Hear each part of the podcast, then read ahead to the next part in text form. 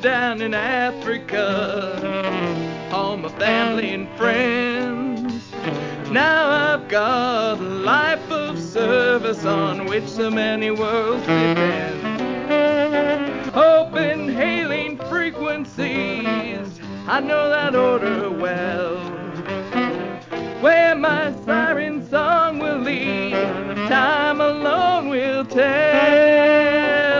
So very many voices resound both clear and strong. I hear the music of the spheres in the enterprise. Eh bien, bonjour, bonsoir à toutes et à tous et bienvenue dans cette nouvelle émission de Star Trek pour les nuls. Et on la réentend ici. Salut Pauline, comment ça va? Salut, ça va et toi? Ça va super bien. Et euh, ça me fait beaucoup de plaisir euh, de, te réentendre dans ces micros, euh, toujours en compagnie de Thierry. Salut Dragor, comment vas-tu? Salut, salut. Bah, des problèmes de PC, mais à part ça, ça va. Voilà, c'est l'émission de tous les problèmes euh, ce soir. Euh, on devait enregistrer avec un logiciel qui ne qui ne voulait plus euh, fonctionner à cause d'un abonnement. Du coup, on passe sur un autre logiciel, mais en fait, qui nous a fait une mise à jour. Moi, je, suis complètement paumé sur Skype. Là, je, ne comprends plus rien. Il y a des des nouveaux. Bon, bref, il se passe plein de trucs très étranges. J'ai la machine à café qui se met en route derrière. Je sais pas si vous l'entendrez. Tout va bien. Et euh, mais bon, c'est pas grave parce qu'on est, euh, on se rejoint tous les trois ce soir pour parler d'un épisode de, de Star Trek TNG particulièrement savoureux, particulièrement notable entre tous. Euh, il s'agit de The Outcast. Ça y est, j'ai oublié le nom en français. Le paria. Le paria. Le paria. Non, paria. Ah, paria, oui, paria. tout court. Paria tout court ou paria? Non, je déconne. Ouais. Je l'ai regardé il y a, genre, j'ai de le regarder il y a 20 minutes, il y a 30 minutes et euh, comme c'était sur Netflix, euh, il, il, affiche le titre en français. Et c'était Paria. Je suis sûre ouais, Paria. Ouais. Excellent, euh, enfin excellent. Je, donne mon avis avant tout le monde. Hein, excellent épisode que j'aime vraiment bien, qui est vraiment super bien et, euh, particulièrement notable. Il ressort souvent dans les épisodes, les meilleurs épisodes de TNG euh, recueillis. Et ben, ce qui s'est passé, c'est il y a quelques semaines maintenant, j'ai fait une vidéo sur TikTok où je parle de cet épisode. Et ben, TikTok étant ce que c'est, euh, on peut pas vraiment creuser le sujet et aller dans l'approfondissement. On peut, on peut survoler, euh, lisser euh, quelque chose, ce qui ce qui reste intéressant. Hein, c'est le, c'est le format, c'est comme ça, c'est le jeu. Mais je me suis dit, ce serait bien de d'aller plus loin, de, discuter un peu plus approfondi euh, de cet épisode. Et ce soir, j'avais besoin de, quand même pour le faire, de, de deux personnes un peu plus euh, aptes, avec un peu plus d'épaule que moi pour euh, le truc. D'autant que j'ai fait une énorme bêtise. Euh, alors j'en ai parlé en enregistrement avec Pauline, mais pas avec toi, Thierry. Donc ça va être une petite surprise. je vais vraiment beaucoup m'appuyer sur vous deux parce que euh, je suis un peu malade et euh, j'ai pris des, des, cachets, ça s'appelle du, Humex, et la, la pharmacienne m'avait dit euh, il faut les prendre avant d'aller au lit parce que ça va vous faire dormir. Moi j'étais oh, oh, je suis un vrai mec, euh, je vais prendre mes cachets et puis c'est bon. Et en fait, je crois que je, je, je, regrette amèrement mon choix. Mon, mon choix. Hein. J'ai pris du sirop et du cachet Humex et euh, c'était à 18h et je suis en train de m'endormir mais de malade. Du coup, j'ai bu deux cafés, j'ai mangé deux aillettes et j'ai bu euh, du, une boisson énergisante. Donc d'ici la fin de l'émission, il se peut que soit je m'endorme, soit je fasse un coma. Donc dans tous les cas, on va, on va compter sur vos, vos connaissances et votre appréciation de l'épisode parce que je ne suis pas certain d'être très euh, euh, pertinent ce soir. Déjà, j'ai dit beaucoup de bêtises ce soir à table avec les enfants, ça les a fait rigoler, mais je, me, je me dis que j'ai l'impression d'être cette impression d'être euh, ivre euh, permanent sans le. Je, je pense pas que j'aurai mal à la tête demain matin. voilà. Je pense que tu vas passer une nuit bizarre. Je ne tousse plus. C'est déjà bien. Auras peut-être peut mal au crâne à, à, cause de tous les trucs que tu as bu pour te réveiller en fait. Ouais, mais je boirai de l'eau avant d'aller au lit, par ouais. contre, pour euh, hydrater tout cela. Bref, euh, Paria, The Outcast, est-ce que un ou une de vous deux veut bien faire le, le résumé en quelques mots, peut-être pas trop complet, de ce dont il s'agit? Ok, pas les deux en même temps, hein, surtout. Non, mais vas-y, plutôt. Hein. tu peux bien Donc euh, l'épisode s'ouvre bah, sur le sur l'Enterprise qui est en en collaboration avec euh, les Jinai pour les aider à retrouver une navette euh, spatiale à eux qui s'est perdue. Euh, euh, voilà, donc les ah. Jinai, espèce que l'on découvre à ce moment-là. Oui. On en avait Voilà. même On pas, euh, il n'avait jamais non plus été, euh, ne serait-ce que cité. C'est Mm. l'alien de la semaine. voilà, c'est ça. avec une prothèse euh, nasale. Euh, juste sur le front. Frontale, frontale, je voulais dire frontale, pardon. Et euh, donc effectivement, quand le- l'épisode commence, ils sont déjà sur le vaisseau. Il y a déjà eu avant euh, le- le- les, les demandes, les discussions, euh, tout ça. On suppose que le premier contact il date de quand même avant, même si euh, même si les gens de l'Enterprise ont l'air de découvrir un peu leur leur espèce. Voilà, donc euh, Riker. euh, euh, alors donc c'est ils ont la particularité d'être euh, androgynes. euh, les Junai, et euh, Riker collabore avec une, une scientifique qui s'appelle Soren pour essayer de retrouver cette, cette navette. Il découvre que dans le dans le système où, ils sont, en fait, il y a il y a ce qu'ils appellent le null space en anglais. Je crois je sais pas, en, français ils ont traduit ça par non-espace, je crois, un truc je, je sais plus trop par quoi ils ont traduit, mais bref, c'est une zone d'espace négatif ou absent. Enfin, une nulle, ça veut dire euh, rien. Enfin, c'est un peu bizarre, on sait pas trop ce que c'est, mais en tout cas, euh, voilà, c'est une sorte de, de vide. C'est même pas l'espace-temps, quoi. C'est du vide. Et euh, et donc euh, donc la navette serait perdue là-dedans. Donc après, euh, Soren et et Jordi, je crois, ils ont une théorie. Bon, je vais peut-être pas rentrer autant dans le détail, mais en gros, euh, au, cours au- cours de l'aide euh, de au concours de la procédure pour essayer de retrouver cette navette, euh, Soren avoue à, à Riker que qu'elle se sent femme et qu'elle est attirée par lui.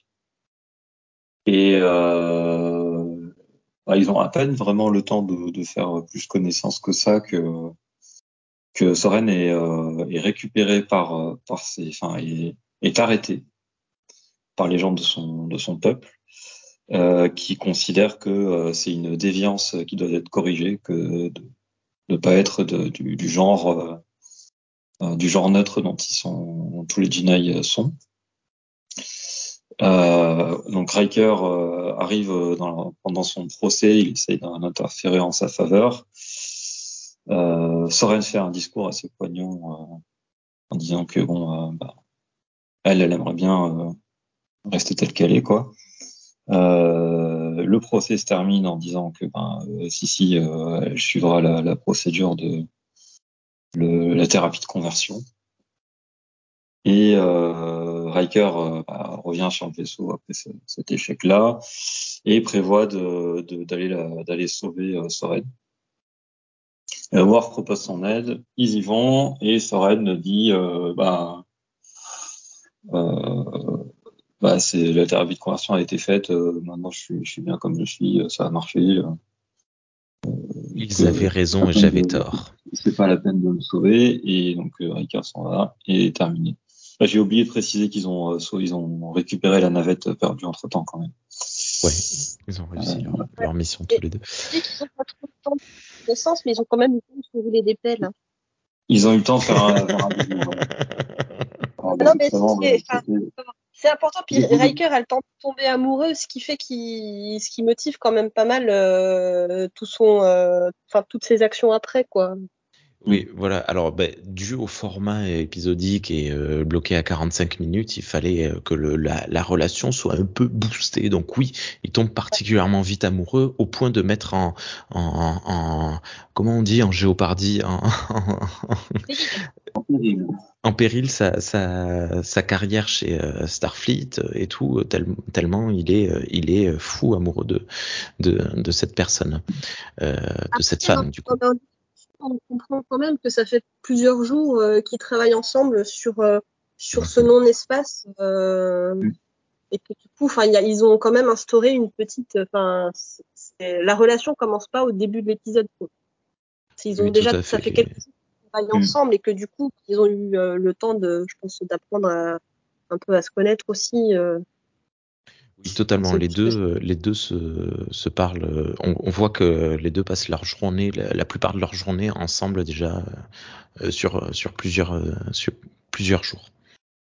Oui, et au début de l'épisode, on les voit surtout euh, présenter euh, le, le faire le- leur petit PowerPoint euh, devant euh, euh, les Mhm. officiers euh, de de la planète de chacun euh, pour présenter ce qu'est le non-espace. Donc du coup, tu dis que s'ils ont eu le temps de préparer un, un, un petit diaporama, c'est que ça fait déjà quand même plusieurs jours qu'ils travaillent dessus.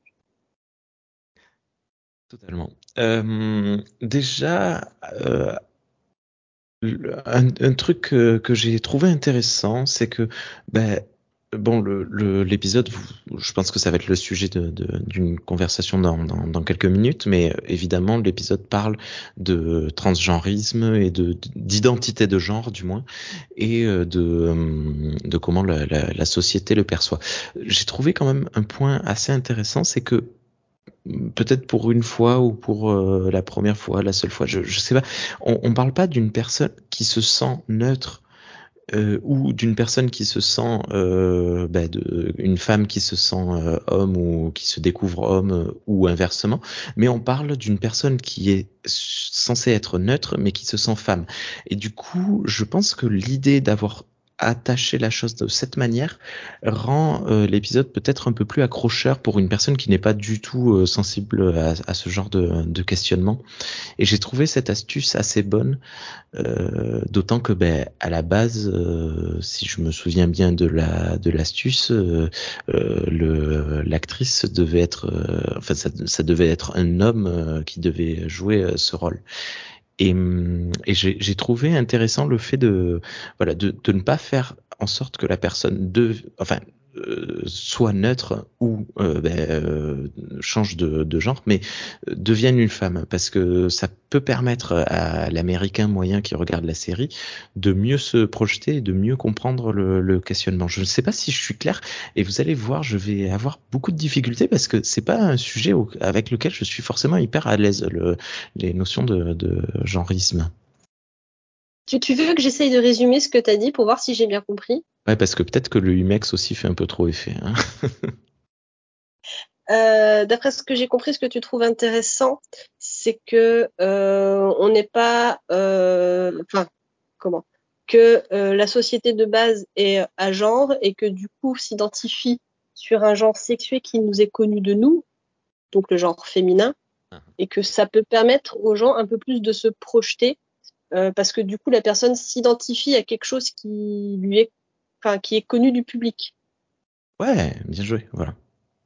Ouais, c'est ça. Alors du public non euh, non euh, non questionné, enfin qui ne qui ne... on est habitué aux, aux, aux, questions de transidentité. Euh... Exact, exactement. Okay. Euh, là où 20 ans plus tard arrivera l'épisode euh, troisième sexe, je crois qu'il s'appelle, euh, de Enterprise. Mm. Ou troisième genre, je sais plus. Et hum, comment? Cogénitor en anglais. Cogénitor. Là, là où arrivera l'épisode Cogénitor 20 ans plus tard, et où du coup on, on, on, fait carrément un troisième genre, donc même plus un genre neutre, hein, un troisième genre. Et là, ben, on a déjà été sensibilisé via, sensibilisé via TNG. La société a beaucoup plus évolué. On est au 21e siècle, hein, dans les années 2000, je sais plus quand exactement. Et donc, la, la question est plus facile peut-être à aborder. Donc ça, j'ai trouvé que c'était un point de vue euh, assez intéressant. Là où on pourrait se dire, ouais, c'est dommage et tout, on avait une occasion super et tout. Et, euh, et en fait, euh, moi, je, je pense que c'était une bonne, une bonne chose. Je sais pas ce que si ça vous a ouais. marqué ou pas. Bah, en fait, euh, comment euh, dans, dans, son, enfin, euh, l'épisode, la lecture qu'on a de l'épisode actuel, c'est-à-dire le rallier sur la question de la transidentité, et enfin, il y a beaucoup de personnes qui ont cette lecture-là. Enfin, moi, j'ai croisé beaucoup de personnes qui l'avaient, mais en se renseignant un peu sur l'épisode, euh, j'ai découvert qu'à la base, il comptait parler d'homosexualité et que du coup, ben, c'est Hmm. totalement raté. Euh, c'est totalement raté, sauf à un tout petit moment de l'épisode, quand, euh, enfin, où, où tu comprends un peu ce qu'ils ont, euh, ce qu'ils ont essayé de faire. Euh, quand Soren euh, dit qu'elle est obligée de vivre cachée et que euh, elle essaye du coup de rencontrer des gens, euh, des personnes qui sont comme elle, donc qui s'identifient à un genre masculin ou féminin, mais toujours en ayant la peur ben, d'être découverte Hmm.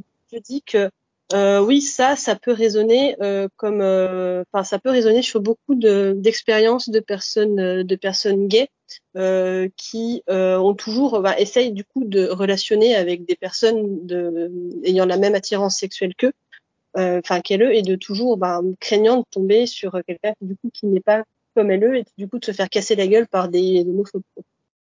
Ah, ouais, d'accord.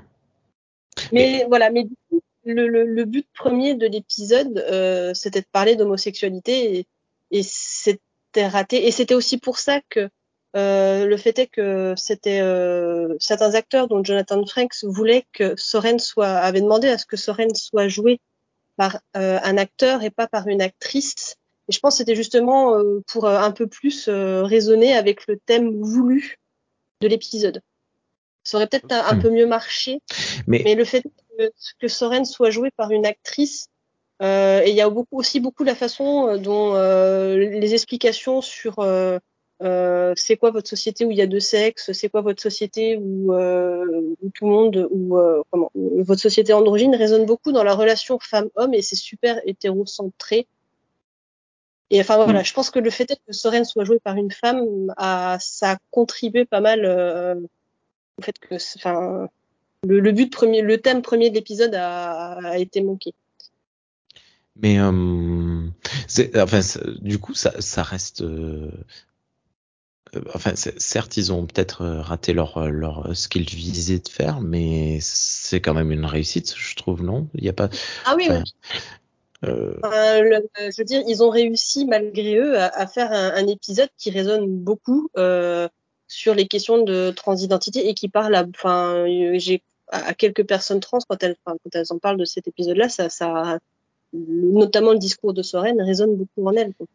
Et, hum, et pour le coup, il est même euh, particulièrement impactant parce que ben, ça fait partie des rares épisodes dont je me souviens du premier visionnage. C'est-à-dire que je me souviens très bien, j'étais avec mon beau-frère, on regardait Star Trek un après-midi, euh, alors je sais plus le jour, hein, on va, va peut-être pas pousser, mais euh, je me souviens être sorti de cet épisode, l'avoir regardé, et avoir dit mais attends mais ils ont bien parlé de ce à quoi je pense là et d'être allé sur euh, sur les forums pour euh, pour euh, voir ce que ce que je venais de voir et le comprendre parce que ben, euh, c'était c'était pas évident. Et d'ailleurs euh, il y a quelques jours ben, quand j'ai fait ma, ma vidéo sur TikTok il y a une personne je crois que c'est euh, Catel qui dit sur euh, sur le, le Discord de, de de Star Trek pour les nuls que vous pouvez rejoindre en cliquant sur le lien dans la description euh, qui disait quelque chose comme euh, c'est le seul épisode de la série que je n'ai pas réussi à noter sur Sens Critique. Euh, preuve de d'à d'à quel point il est il est particulièrement bouleversant, je pense. Mm. Pour, pour rebondir sur ce que sur ce que Pauline a dit, j'ai- j'avais pris des notes sur sur des choses qu'ont dit les les acteurs, etc. Euh, donc en fait, euh, c'était pas prévu que Soren soit joué par un homme. C'est Jonathan Frakes qui voulait que Soren soit joué par un homme. Euh, et j'ai j'ai une citation de lui que j'ai traduite. Il a, il a dit Je n'ai pas trouvé qu'ils avaient assez de courage pour aller là où ils auraient dû. Soren aurait dû être plus manifestement masculin. Nous avons reçu beaucoup de courriers sur cet épisode, mais je ne suis pas sûr qu'il était aussi bon qu'il aurait pu l'être s'ils essayaient de faire ce qu'ils appellent un épisode gay. Hmm. Et euh, Rick Berman euh, a dit le fait que Riker s'engage dans des baisers passionnés avec un acteur masculin aurait pu être un peu désagréable pour les téléspectateurs. Voilà, bon, Rick Berman est un connard, ça on le découvre pas, hein, euh, on savait. Euh, mais c'est- c'est clairement lui qui s'est opposé à ce que ça, à ce que Soren soit joué par un acteur masculin. Voilà. Après, Mais Brandon Braga, Brandon Braga a dit si c'était un homme qui avait joué le rôle, l'aurait-il embrassé? Je pense que Jonathan l'aurait fait parce qu'il a du cran. Je, je trouve pas qu'il Parce fait grand pour embrasser il a des un homme, couilles, donc mais il peut embrasser un homme parce qu'il a Euh, des couilles. Après, peut-être que dans les années 80, au début des années 90, euh, si t'étais euh, un mec euh, connu, euh, embrasser un homme à l'écran, c'était peut-être un peu, Je sais pas. Je, je sais pas. euh, ce que ce que moi ça m'évoque, c'est que il y a quelques mois ou années, je sais plus, est sorti le, le fameux documentaire sur euh, Deep Space Nine, euh, dont j'ai oublié le nom, euh, dans lequel Ira euh, Bergstein, c'est ça? Ira Steven Bear. Steven Bear euh, explique que et ils ont raté le coche euh, de, de parler de de, bah, de toutes ces notions à la fois de genre et de de, de, de sexualité euh, parce qu'ils n'avaient pas osé le faire. Et je me dis ben Deep Space Nine arrive quand même presque pas 10 ans mais euh, presque après TNG et si à, à l'époque de, de Deep Space Nine on l'a pas tenté euh, c'est pas si étonnant qu'à l'époque de TNG on l'ait pas tenté. Mais bon ça ça quand même fait dans, dans Rejoin, on a quand Ouais. même le premier baiser homosexuel de Star Trek. J'ai pas entendu comment? Dans Rejoined, dans l'épisode Rejoined, Ah oui, oui. on a le premier baiser homosexuel dans Star Trek. Oui, mais c'est pas le Et, sujet. euh, et euh, non, c'est pas le sujet. Ce que, ce que Ira euh, regrette euh, dans, dans ce reportage, c'est de ne pas avoir eu de personnage euh, euh, que, que ça soit pas plus récurrent dans, dans la série. Ok. Parce qu'il euh, dit on n'a pas essayé d'avoir un personnage plus récurrent. Il a dit on l'a fait dans un épisode et puis après, pof, on a oublié le truc. Alors que ça aurait pu être un sujet plus. Pauline. pas forcément que ça soit un sujet plus, c'est aussi tu sais, avoir euh, plus de, de, de couples diversifiés euh, dans le dans le background aussi. euh, Enfin, pas avoir, pas que ça soit que, que tout le temps hétéroland euh, dans euh, dans les dans les représentations de couples qu'on voit, euh, des gens qui se promènent euh, dans la station ou même dans, enfin attention dans l'univers de, dans, enfin dans TNJ. Ça marche aussi pour TNJ et pour DS9 d'ailleurs. Mais ça, Mm. euh, c'était aussi parce qu'il y avait une personne euh, qui euh, freinait des cas de fer euh, dès qu'il fallait euh, euh, montrer un peu plus de représentation, qui considérait qu'ils avaient traité le sujet une fois, que c'était bon, on pouvait passer à autre chose. Ok. Et oui. Et euh, en fait, euh, donc faut savoir que l'épisode il arrive quand même dans un contexte aussi où la, la, la production de Star Trek avait reçu pas mal de campagnes de lettres demandant à ce que des relations euh, non hétérosexuelles soient montrées à l'écran. Alors, j'ai pas réussi à trouver à partir de quand ces campagnes de lettres sont arrivées, mais certainement avant euh, avant la saison euh, de cet épisode, euh, qui est en saison 5 ou 4, j'ai un doute. Tu parles de quel épisode? Bah, euh, de, celui dont on parle actuellement? C'est la, c'est la saison 5. C'est dans 5 quoi. Et donc ça date certainement d'avant. Et en fait, Roddenberry, euh, à propos de ça, lui, il avait proposé de, montrer des, hommes se tenir la main dans, le fond, dans quelques épisodes. Et, euh, donc, euh, en fait, c'est un peu ce que tu disais, Pauline. C'est pour ça que je, pense à ça. Et c'est Michael Pillar et Rick Berman qui pensaient que c'était pas la bonne manière de traiter le sujet. Ils ont fait ça pendant cinq saisons, hein. enfin quatre et demi. Euh, Ils ont, ouais. fait ça, ils ont fait ça, enfin, on va dire, pendant toute le. Parce que pour eux, c'était genre, on l'a montré une fois, c'est bon, on n'a pas besoin de le remontrer autrement, quoi. Ils ils se sont dit, c'est bon, on a traité, on a traité du sujet gay, euh, on peut passer à autre chose, quoi. Alors que, euh, que, beaucoup de d'auteurs et d'autrices, il y avait au moins, euh, au moins un. Puis Roddenberry aussi qui voulait euh, bah, avoir un peu plus de, de diversité dans les représentations de couple. Mm. Oui. Oui. Et voilà. Ok. Oui, carrément. Et, euh, et en fait, c'est pas étonnant aussi que les fans euh, de Star Trek étaient demandeurs de, de ça, parce qu'en fait, bah, euh, entre euh, dans les années 70, euh, ça a été l'essor euh, du, du Kirk slash Spock. Donc il y a, il y a forcément. tout, il y a tout un, il y a un grand pan de, des fans de Star Trek qui étaient très intéressés par des, des histoires de, de relations homosexuelles en fait, qui ont fait des tonnes de fanzines, etc. Et euh, pendant toute la période où il y a où il y a rien eu de, de production Star Trek entre entre la fin de la série animée en 72 73 je sais plus et le et le et le film et les films euh, ben, Star Trek, ça se diffusait surtout par les fanfictions et les fanzines euh, il y avait, il y avait beaucoup de, de présence de, de, de, ça, quoi, de, l'homosexualité dans Star Trek, parce que c'était un thème qui avait parlé euh, à l'époque par rapport à la, aux relations entre les personnages de, la série originale. Mais c'est quand même assez. Donc, il y avait une attente vraiment là-dessus. Excusez-moi, c'est quand même assez surprenant quand même de, de la part de Star Trek. Enfin, s'il y a une série qui, qui devrait être à l'aise avec ces, ces questionnements-là, c'est Star Trek. Et pourtant, on l'a bien vu encore. Euh, Aujourd'hui, ça va mieux hein, avec Discovery. Il n'y a pas de, il a pas de souci là-dessus.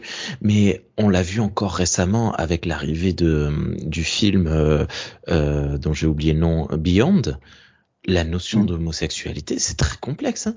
Euh, quand tu les vois, les deux, euh, enfin, tu te dis, mais pourquoi ils osent pas y aller? Et puis, c'est bon, on le fait, et puis on passe à ah. autre chose. Et c'est ce qui s'est passé avec Discovery. Tu, tu, tu sais pourquoi c'est comme ça? C'est parce que Star Trek, et ben, enfin, dans les producteurs, euh, dans les réalisateurs, il y a surtout beaucoup d'hommes hétéros et que du coup ils songent pas forcément à parler de choses euh, qui les euh, comment qu'il est qui ne les concerne pas directement mais euh, ok. c'est tout. Euh, c'est et je pense qu'ils ont enfin malgré les demandes qu'il y a eu et surtout même les demandes qu'il y a eu parmi les auteurs de script enfin les, les, personnes qui qui décidaient à la fin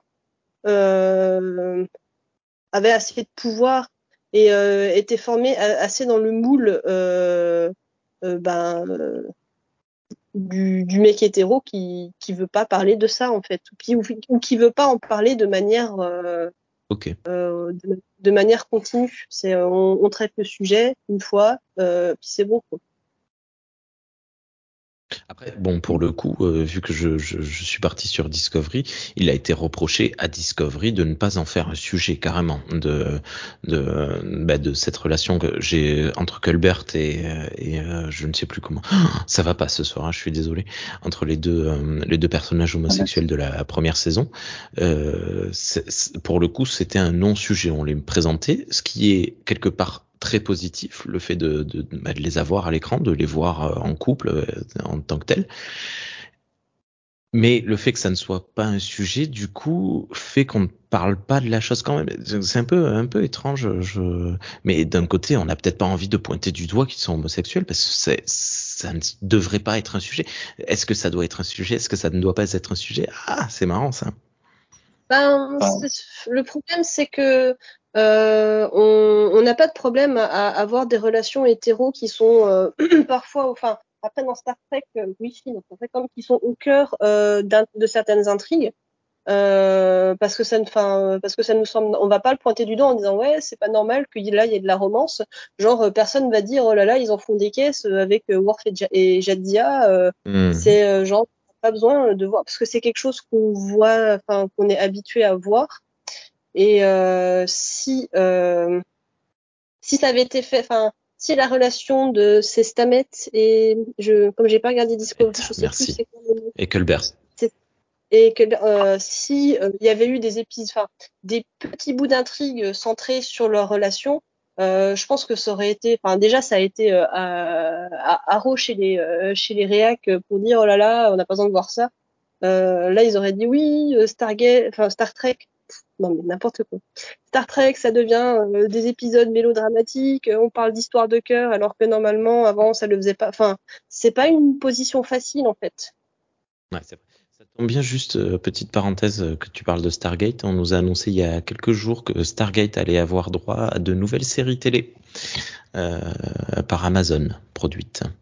Stargate et euh, Robocop et, euh, je ne sais plus quoi, un troisième gros univers comme ça qui vont avoir droit des de nouvelles euh, itérations télévisuelles.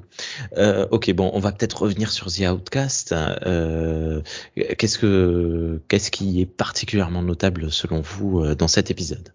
Euh, du coup, juste pour appuyer ce que disait Pauline sur le fait que l'épisode devait être un épisode sur l'homosexualité au, départ, hein, euh, l'intention était comme ça. Je vais euh, citer euh, une réplique que j'ai notée de, Jerry Taylor, qui est la, scénariste et qui s'est portée volontaire pour scénariser l'épisode. Elle, elle a dit Je ne suis pas homosexuelle, mais en tant que femme, je me considère comme faisant partie d'une minorité particulière. Je sais ce que l'on ressent lorsqu'on est privé de ses droits, pas de cette manière précise, et j'ai eu l'impression d'avoir une base de référence pour certains des sentiments que cela doit impliquer. Voilà. Euh, donc effectivement, euh, ça, ça, confirme hein, avec euh, notamment aussi la, la, la, la citation que, de Jonathan Frakes que j'ai que j'ai donnée, que, que, voilà ce que disait Pauline quoi, c'est que c'était un épisode qui était censé parler d'homosexualité au départ. Et euh, je pense qu'il y a deux choses qui sont passées. Déjà, je pense que Rick Berman ne voulait pas montrer d'homosexualité euh, directement, donc il fallait trouver un, une astuce.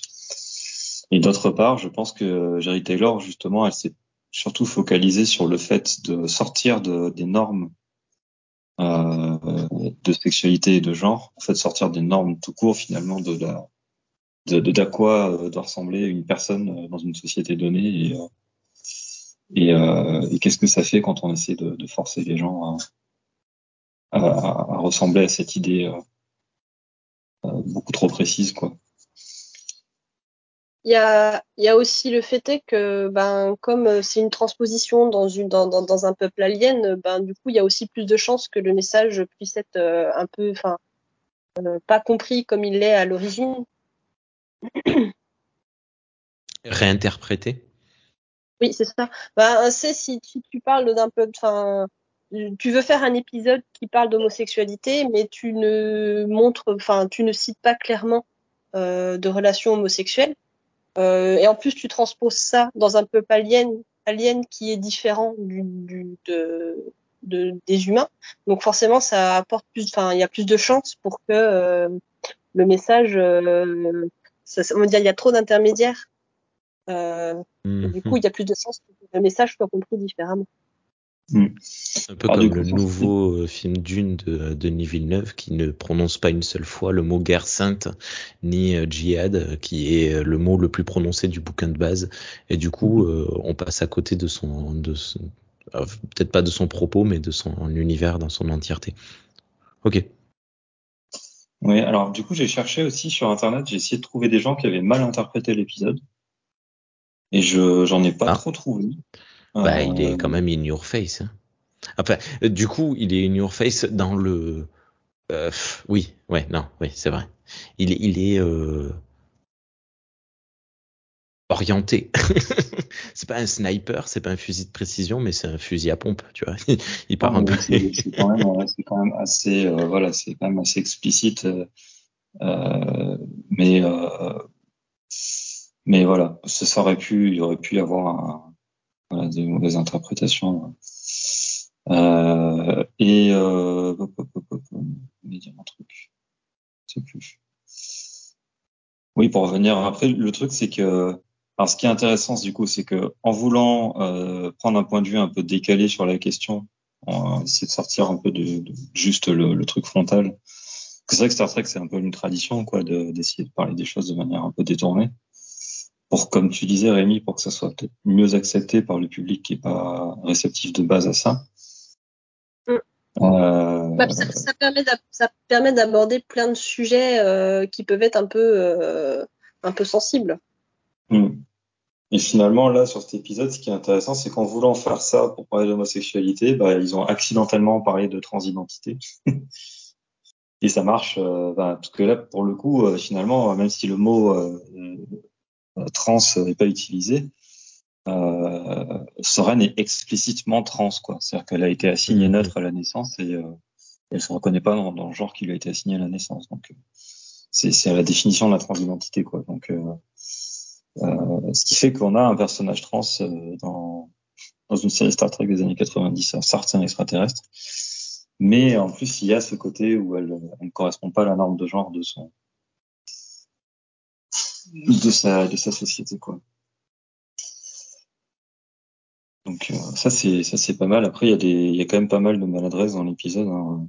Pauline l'a évoqué oui. vite fait. Mais, euh, tout tout le truc sur euh, est-ce que les hommes ils sont euh, différents des femmes. Alors les femmes elles mettent du maquillage et elles ont les cheveux longs et puis les hommes ils mettent pas de maquillage. Bon. Il, ouais. il... Voilà, c'est c'est c'est pas c'est pas tellement euh, explicité comme ça. Euh, c'est juste qu'ils n'arrivent pas à. Moi, ce que j'ai trouvé euh, mal fait, euh, c'est que quand ils en viennent, quand Soren demande à Riker, ben, ça fait quoi d'avoir une société où il y a deux genres? Enfin, à quoi ressemble votre société à deux genres? Euh, il, euh, elle, elle parle de genre tout le temps. Euh, en anglais, ils disent gender. Euh, je sais qu'en les sous-titres, ils disent sexe. Alors du coup, déjà, il y a un mauvais. Enfin, je trouve qu'il y a un sens qui se qui se perd à, à la traduction. Mais euh, Riker a toujours tendance au départ à à, à toujours rapprocher ça, ben, du coup, au sexe euh, sens partie génitale euh, et aux relations femme-homme. Et en fait, ben c'est pas, enfin c'est pas ça. Euh, vrai. et on passe à côté. Enfin, euh, le fait d'avoir euh, deux, euh, deux gens dans une société, c'est pas, enfin, je trouve c'est hyper limitant de, de, de, déjà tu, tu, tu, tu balais tout le côté, ben, les relations du même sexe, c'est genre, ça n'existe pas. Oui, c'est vrai Euh, que c'est du coup, euh, euh, c'est- maintenant que vous venez de mettre en, de, de pointer, de souligner le fait que c'était censé parler d'homosexualité, en effet, euh, oui, Riker ne, ne, ne- n'évoque même pas l'éventualité, alors que, alors que c'est pas logique. Voilà, euh, c'est- et, Et- mais par contre, euh, juste euh, Thierry, excuse-moi Pauline, après je te redonne la parole. Il botte assez rapidement en touche, hein, c'est-à-dire qu'il dit on devrait passer une vie entière pour arriver à, à, se de- à, à répondre à la question qu'est-ce qui différencie un homme d'une Ah, bah, femme? je, Il- je l'ai noté, ce dialogue. Ouais, c'est pour en terminer Ah, avec ce dialogue, il le, il le finit vite. Euh, Excuse-moi Pauline, vas-y. Oui, bah c'est surtout qu'en fait, il, c'est ça, ça. En fait, il n'arrive pas à expliquer. C'est soit il tombe euh, sur la question des parties génitales. Quand elle lui demande euh, qu'est-ce qui fait que vous êtes un homme, bah elle parle euh, des euh, euh, snipe, snail euh, and puppy, puppy tail. Donc en gros, les organes génitaux des garçons dans le dans la cantine enfantine à laquelle il fait référence. Il- donc c'est soit il parle d'organes génitaux, soit il parle de pseudo-différences entre femmes et hommes, mais qu'ils arrivent jamais vraiment à bien définir parce que bah, comme c'est une construction euh, euh, comme c'est une construction sociale qui, qui des fois varie, ben c'est voilà, enfin ça n'a pas tellement euh, sens. Après, le, le truc, c'est que euh, l'épisode, il mélange aussi complètement euh, sexe, genre euh, et, et orientation sexuelle, d'ailleurs, le tout. C'est un package. Euh, mais, euh, mais après, euh, c'est aussi lié au fait que bah, dans l'épisode, les, les ils ne sont pas seulement un genre, mais sont aussi androgynes. Donc, euh, il n'y a, a qu'un seul, euh, qu'un seul sexe dans leur monde. Donc, ils parlent de différences physiques euh, biologique entre les hommes et les femmes, ça a quand même du sens en termes de par rapport au lore quoi de, de, de, de leur peuple. Et en fait, dans le dialogue, alors j'ai pas noté le début du dialogue, mais c'est vrai que donc Riker il dit bah les hommes sont en moyenne plus forts, plus grands, machin. Euh, et après, donc, quand elle pose la question sur le, le reste, euh, donc je vais citer le dialogue en anglais et le dialogue tel qu'il a été traduit en français en, en VF. J'ai transcrit le, le, truc. Donc, euh, en anglais, elle dit What about feelings or emotional attitudes? Are they different? Et Riker répond Most people think so, but that kind of question will take a lifetime to answer. Et en, dans le doublage en français, elle, elle demande Et sur le plan affectif, est-ce que les hommes réagissent aussi de façon différente? Et Riker répond, c'est ce que pensent beaucoup de gens, mais il faudrait une vie entière pour répondre à cette question.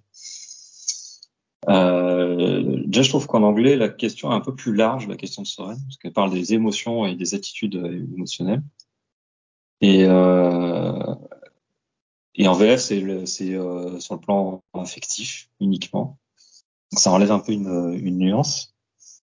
Et, euh, et après, bah, ça pose un autre problème, c'est qu'effectivement, euh, on, pour, on, pourrait espérer que euh, au 24e siècle, les, gens se soient un peu renseignés sur la sociologie sérieuse et, euh, et sur et sur euh, la neurobiologie sérieuse aussi, parce que les études sérieuses elles montrent que finalement la différence, euh, il n'y en a pas, ou alors euh, elles sont tellement faibles qu'elles sont négligeables. Euh, et, Et ben apparemment non, il y a toujours une majorité de gens au 24e siècle, dans cette période euh, éclairée, euh, etc., qui pensent que euh, oui, il y a des différences fondamentales dans, dans les émotions et les, et les attitudes des hommes et des femmes. Alors c'est les années 90. Donc je remets l'épisode dans son contexte. Voilà. Mais c'est vrai dans notre contexte à nous aussi, on est en 2023. Ça a quand même, ça a quand même pas mal vieilli euh, à ce niveau-là, quoi. Ouais, mais je pense qu'ils ont juste loupé un petit coche. Euh, c'est que Riker aurait pu dire que la différence entre individus euh, balaye euh, le fait est que ben euh, comment est plus importante que la différence entre les différents sexes, entre les deux mm. sexes. C'est, euh, on peut pas avoir juste deux catégories et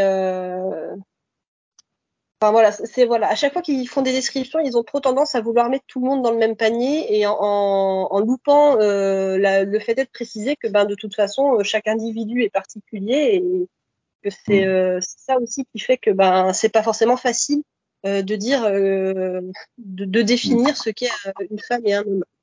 Ce qui est marrant, c'est que ça, ça ils y ont pensé toujours dans cette même scène d'ailleurs quand Soren demande, alors ça je l'ai pas noté par contre, quand Soren demande à Riker euh, ce que les hommes aiment chez les femmes, en général, là par contre il répond que ça dépend des gens, il donne quelques exemples. Oui. Et euh, c'est marrant, c'est marrant que là ils y ont pensé pour ça, mais pas pour l'autre question. Hein. Oui, bah en fait dans ce dialogue-là, elle lui demande d'abord ce que lui aime chez les femmes, aime chez une femme. Mm. Et, du coup, euh, Riker euh, sa femme idéale. Et après elle demande euh, est-ce que tous les hommes aiment ce type de femme? Et lui dit ben non il y en a qui les aiment euh, douces et soumises. Enfin voilà après il dit enfin certains ouais, apportent beaucoup de, de, questions sur le, le, le corps d'autres plus sur l'esprit etc ouais. d'ailleurs c'est un truc que j'ai trouvé. Alors pour revenir quand même sur la ligne dont je parlais euh, ce qui est quand même pas mal pour les années 90, c'est qu'il est prudent. Quoi. Il dit pas oui, il, il, quand euh, sur la différence homme-femme au niveau euh, émotionnel, tout ça, euh, il dit euh, la plupart des gens pensent que oui, mais voilà, on sait pas trop quoi en gros. j'ai trouvé ça, je, je salue quand même cette prudence-là. Voilà. Même si c'est pas idéal, c'est voilà. Et du coup, par rapport à ce que tu disais, Pauline, j'ai j'ai bien aimé le fait que la description de la femme idéale de Riker, ça soit une description purement euh, en termes de personnalité et pas du tout en termes de physique. Oui. Ce qui est euh, malheureusement un peu rare. des, des discussions que j'ai entendues au cours de ma vie, euh, euh des hommes, d'hommes qui parlaient entre eux de, de, de, leur femme idéale, c'était souvent euh, très physique et très pas très au niveau de la personnalité quoi ça colle totalement avec le personnage de Riker aussi de, de, de réagir, de, de, faire cette description-là. Et, euh, et voilà. Ok. Euh, il y a, enfin, sauf si vous avez d'autres choses à dire sur cette, euh, sur cette discussion en particulier ou de manière générale sur le, le, la notion de genre dans, dans cet épisode, euh, je voudrais bien qu'on parle de la thérapie de conversion qui est présenté à la fin. Ah, je pense qu'on a des trucs à dire encore. Euh, ouais. Euh, il y a notamment la la scène de. Où est-ce que je l'ai noté ça? Il y a la scène de coming out de de Soren. Je retrouve plus dans mes notes. Mais en gros, euh, donc, euh, il y a. Euh, alors déjà, ouais, on va pas en parler de ça. Donc il y a, y a Riker qui est là. Euh, bah, je sais pas quoi, quoi utiliser comme pronom euh, pour euh, pour désigner les les, les euh, et bah, il y a le pronom Zai qui est utilisé au singulier en anglais depuis le début du XIVe siècle. Donc c'est une série américaine, je sais pas, ils connaissent l'anglais a priori, j'espère pour eux. Donc, euh, bah, ils pouvaient utiliser ça. Et ils n'y ont pas pensé, je, je, je, veux dire, même pour les années 90, je trouve que c'est quand même c'est super. Ouais, parce qu'en plus, euh, je veux dire, euh, autant l'utilisation de they au singulier euh, a pas, mal fluctué entre sa première référence au XIVe siècle et, maintenant, mais il a toujours été plus ou moins présent, plus ou moins utilisé, et surtout utilisé par les personnes, autant par les personnes qui veulent pas, genre il y, avait des, il y a, des extraits de textes judiciaires au XIXe siècle quand ils quand les personnes ne veulent pas trop identifier la victime, euh, bah, utilise ce pronom-là. Euh, mais il y a aussi euh, ben, des personnes euh, qui euh, cherchent, ben, qui volontairement du coup ne veulent pas, soit parce qu'elles sont non binaires ou soit parce que ben, par respect, genre tant que tu connais pas les pronoms de la personne, tu utilises un pronom neutre. Ça a toujours quand même été, enfin il y a eu quelques débats un peu, mais il a quand même été beaucoup régulièrement utilisé. C'est vrai qu'il est de plus en plus utilisé maintenant dans ce cadre-là, mais euh, genre moi j'ai trouvé un article euh, du euh, euh, attendez je vais retrouver le nom euh, de l'Oxford English Dictionary qui parle de l'histoire de Zay qui date de 95 95 donc quoi? euh, 1995 c'est 1995 Pardon, ok. Donc euh, c'était quand même c'était pas quelque chose qui on va dire euh, euh, c'est pas comme en français euh, le pronom liel qui euh, ben euh, a été inventé on va dire plus récemment et, et arrivé on va dire d'un coup là c'est quand même quelque chose qui a été diffusé infusé depuis presque c'est quoi 600 700 ans Hmm. S'il y avait des personnes qui étaient contre et qu'il y a eu des personnes qui ont tenté, euh, on va dire, de réguler son utilisation, euh, ça n'a pas tellement marché sur euh, sur la façon dont les gens l'utilisaient. Même si je pense qu'il y avait des, enfin, des sphères où c'était plus utilisé que dans d'autres. Enfin, oui, là, franchement, ils ont ils ont loupé le coche. Hein. Surtout d'autant plus que Et pour le la 24 fois, ouais, t'es censé, t'es censé quand même avoir euh, savoir utiliser. euh, genre, bah, quand tu sais pas, euh, tu utilises ce pronom-là. Bah, et surtout, euh, pourquoi le traducteur universel ne le trouve pas? Ça n'a, c'est, enfin là, n'a aucun sens à ce niveau-là.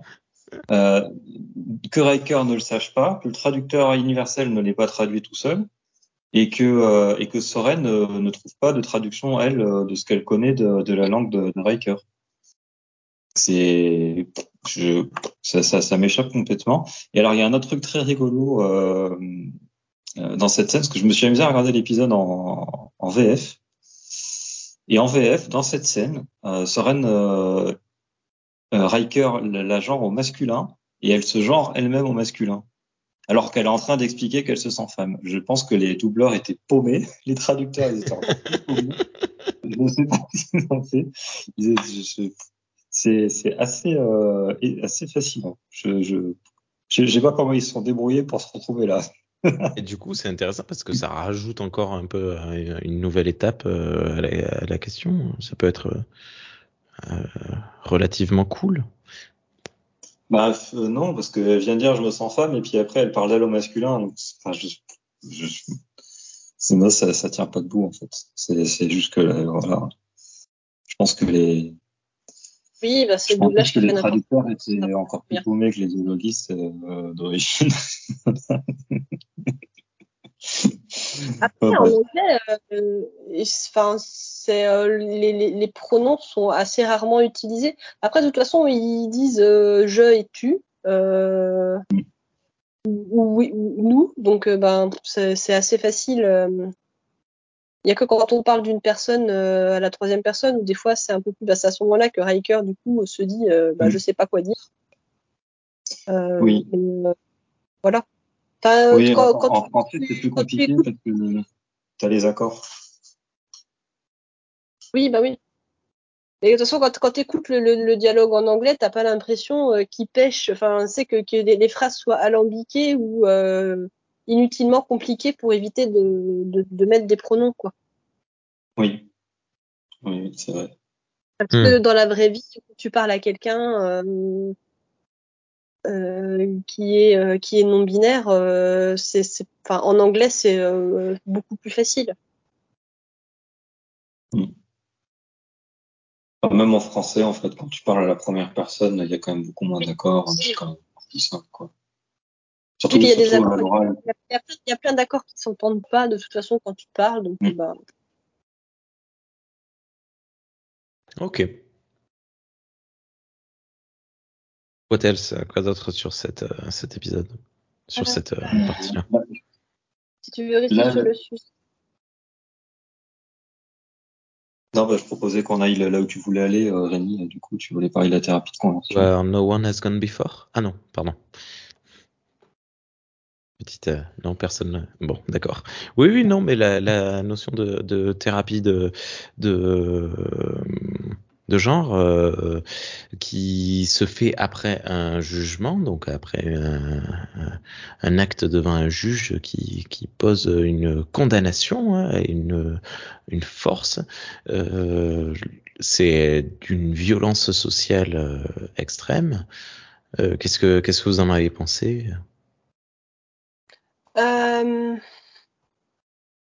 Bah, moi, j'ai trouvé euh, comment euh, ils prennent toujours soin de les les, prennent toujours soin de parler de maladies et de remèdes. Euh, enfin voilà, leur, langage autour de la question est quand même bien polissé euh, sur euh, sur leur façon de penser. Euh, par contre, moi, il y a un truc qui m'a un peu euh, comment? Euh, j'ai trouvé que les gens de la fédération, à part Riker qui est euh, émotionnellement concerné parce que ben c'est la femme qu'il aime qui va se faire, enfin, qui va aller en Mhm. thérapie de conversion. Je trouvais que tout le monde, enfin tout le reste de la fédération, enfin tout le reste du vaisseau, genre quand, il en parle à Picard et tout, ont pas l'air plus choqués que ça. Ouais, C'est marrant, ils s'en foutent. Hein. Et euh, moi, au bout d'un moment, je me suis dit, mais bon, alors admettons, ça c'est tout à fait plausible, euh, s'ils viennent de rencontrer euh, ce peuple-là et qu'ils savent pas euh, ce qui se passe, euh, ok, mais quand tu apprends qu'ils font ça, euh, je sais pas, tu peux pas dire, bah écoutez les mecs, vous faites pas partie de la fédération, mais alors maintenant on va plus euh, relationner avec vous et euh, bah, on se casse et vous êtes des gros cons, quoi. Il y a, y a Mm. pas de côté. Je trouve que des fois, euh, la, enfin Picard fait appel à la, à la directive première pour ne pas euh, interférer, euh, mais des fois la, la directive première, elle, euh, elle empêche, je trouve un peu les gens d'avoir euh, une éthique. Alors ok, ne, ne pas interférer, mais tu pourrais au moins leur dire, ben ce que vous faites là, c'est de la merde. Quoi. Bah, surtout que là, oui, oui, oui. Oui. Bah, c'est Riker qui se retrouve à, à le faire finalement. Mais c'est vrai qu'il n'y a Oui, pas de. Et puis, on peut penser que Riker le fait parce que ben euh, il est il, il aime Soren et qu'il veut la sauver. Euh, euh, c'est il y a- enfin du coup euh, Riker a vraiment comme il a vraiment le côté euh, euh, d'être d'être impliqué émotionnellement euh, ben ça ça diminue euh, le enfin je veux dire euh, tu- beaucoup de gens peuvent penser qu'il réagit pas parce que c'est horrible ce qu'ils lui font c'est juste que pas, pas parce qu'il a pas envie de perdre la femme qu'il aime Mhm. Oui, oui.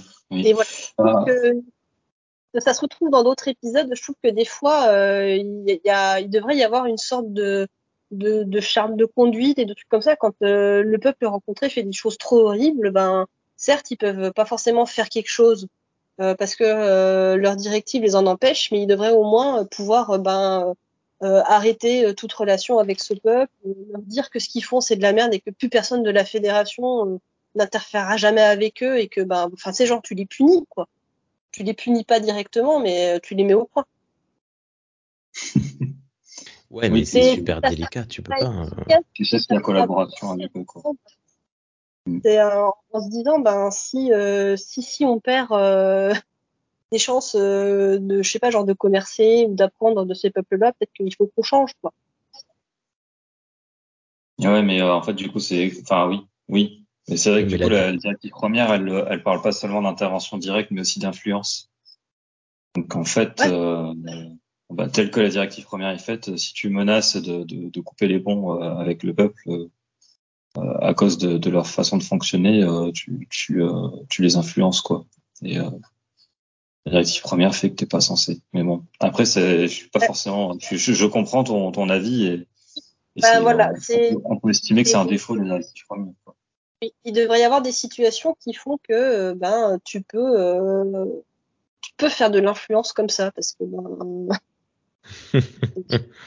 voilà, quelque part, euh, euh, on peut se dire que simplement le fait qu'il y ait un membre de la fédération, même s'il l'a fait en son nom propre et pas en- au nom de la fédération, qu'il soit intervenu pendant un jugement, qu'il soit revenu parce qu'il arrive avec Worf euh, le, quelques jours plus tard pour casser des gueules, rien que le fait d'avoir fait ça, ça va se savoir, il va y avoir une remise en question peut-être, éventuellement de certaines Euh, précises.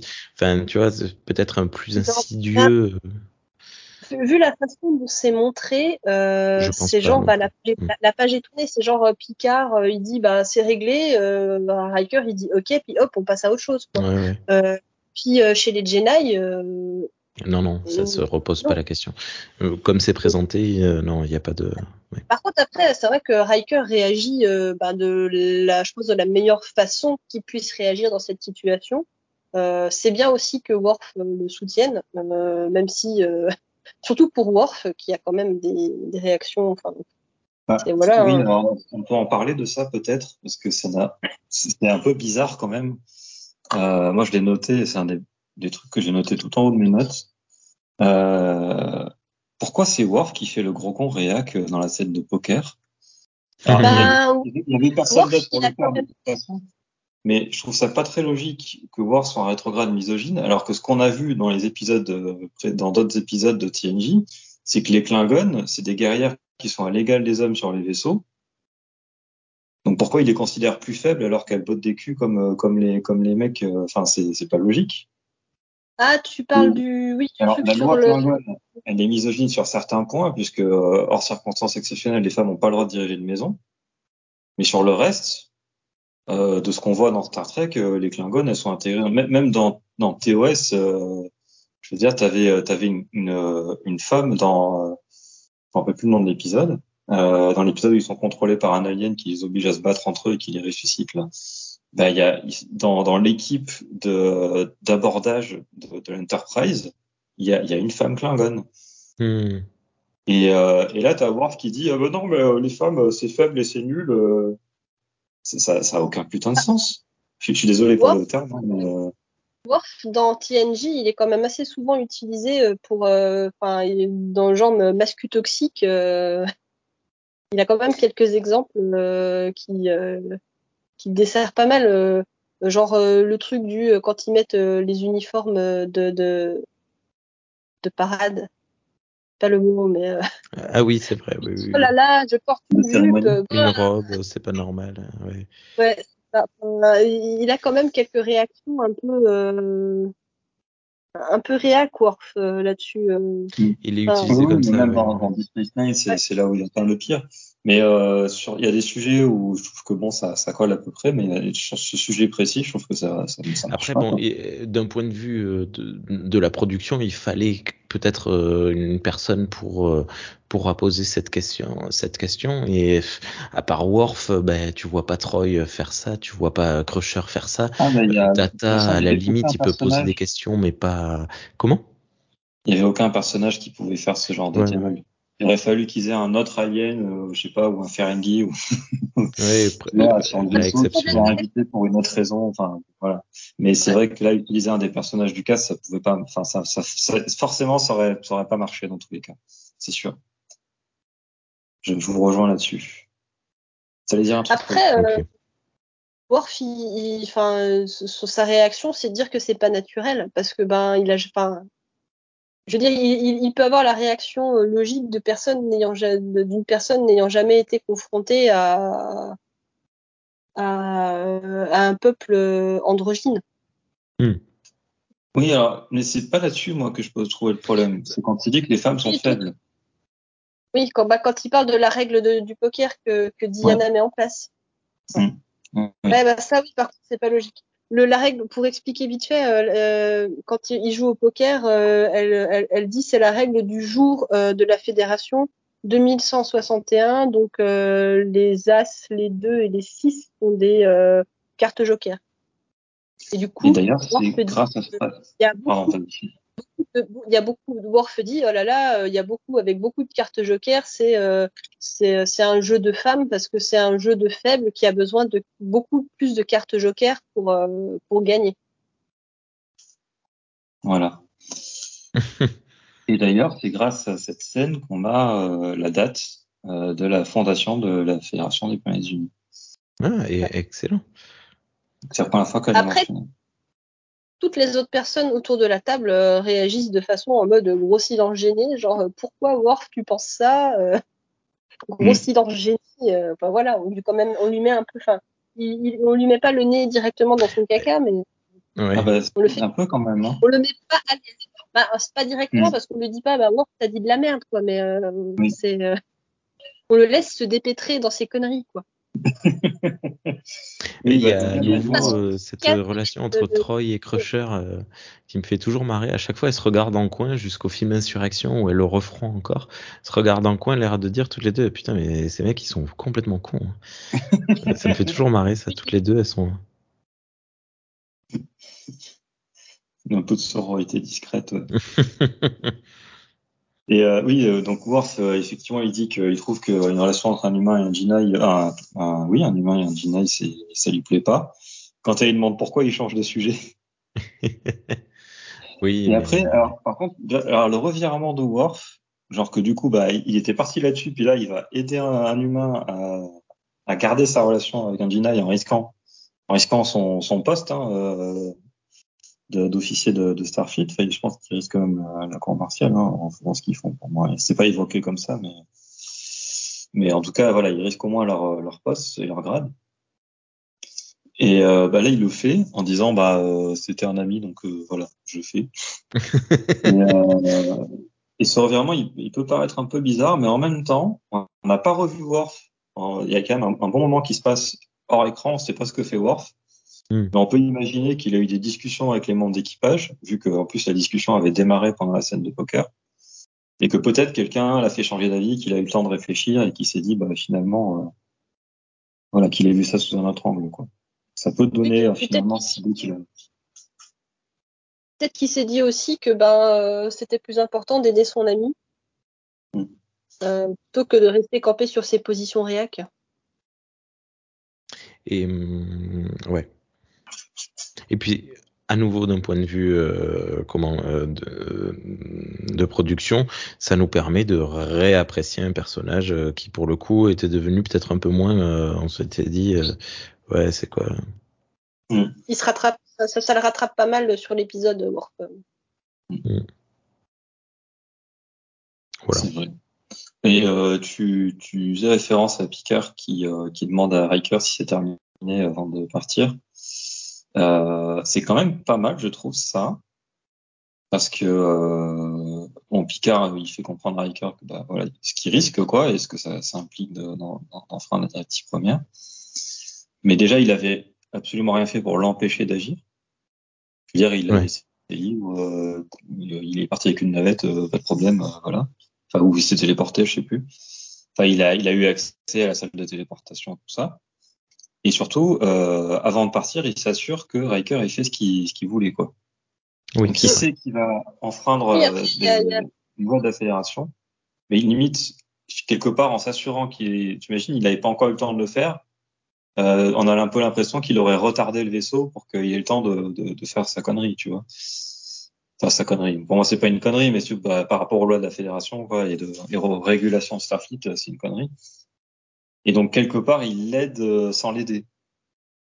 Bah, c'est totalement, c'est totalement la position du capitaine qui, qui garde sa figure de capitaine, mais essaye quand même euh, de voir euh, si, euh, enfin, de faire ce qu'il peut, quoi. Mais voilà. Enfin, après, pour moi, le problème, c'est, euh, le- enfin, comment, il, enfin, tu sais, la- le, le genre la directive première qui sert de, de cache derrière laquelle on peut, ben, fermer les yeux sur toutes les horreurs qu'on peut voir. Quoi.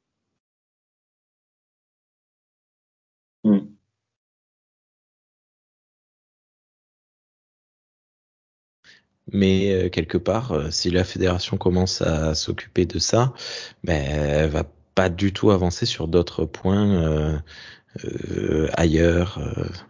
Tu vois, ça, ça prendrait une, une, énergie folle parce que là, on parle de transformer une société dans son entièreté parce que c'est pas juste une question de, de, de, de qui veut ou peut faire quoi. C'est euh, ça, ça remet en question toute la, toute la société dans son entièreté et c'est compliqué de faire comprendre ce genre de choses, de d'influencer je, je leur demande pas de agir directement, mais du coup de, de vouloir ne pas euh, mm-hmm. ne pas être en contact euh, avec des gens qui euh, agissent contre leur éthique, tout simplement.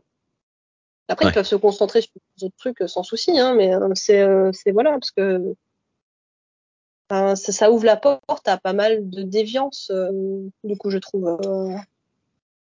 Ouais, ouais, ouais d'accord c'est voilà, c'est on leur demande, on, on leur demande pas d'essayer de faire changer les euh, les Jedi. Enfin, enfin, si, idéalement si, mais enfin, je, je, je comprends que ça soit, enfin, tu, tu, tu gères pas une fédération comme ça, mais du coup, tu, tu peux euh, refuser euh, tout, tout contact avec euh, des populations euh, qui font des choses que tu juges trop horribles. Oui, c'est vrai.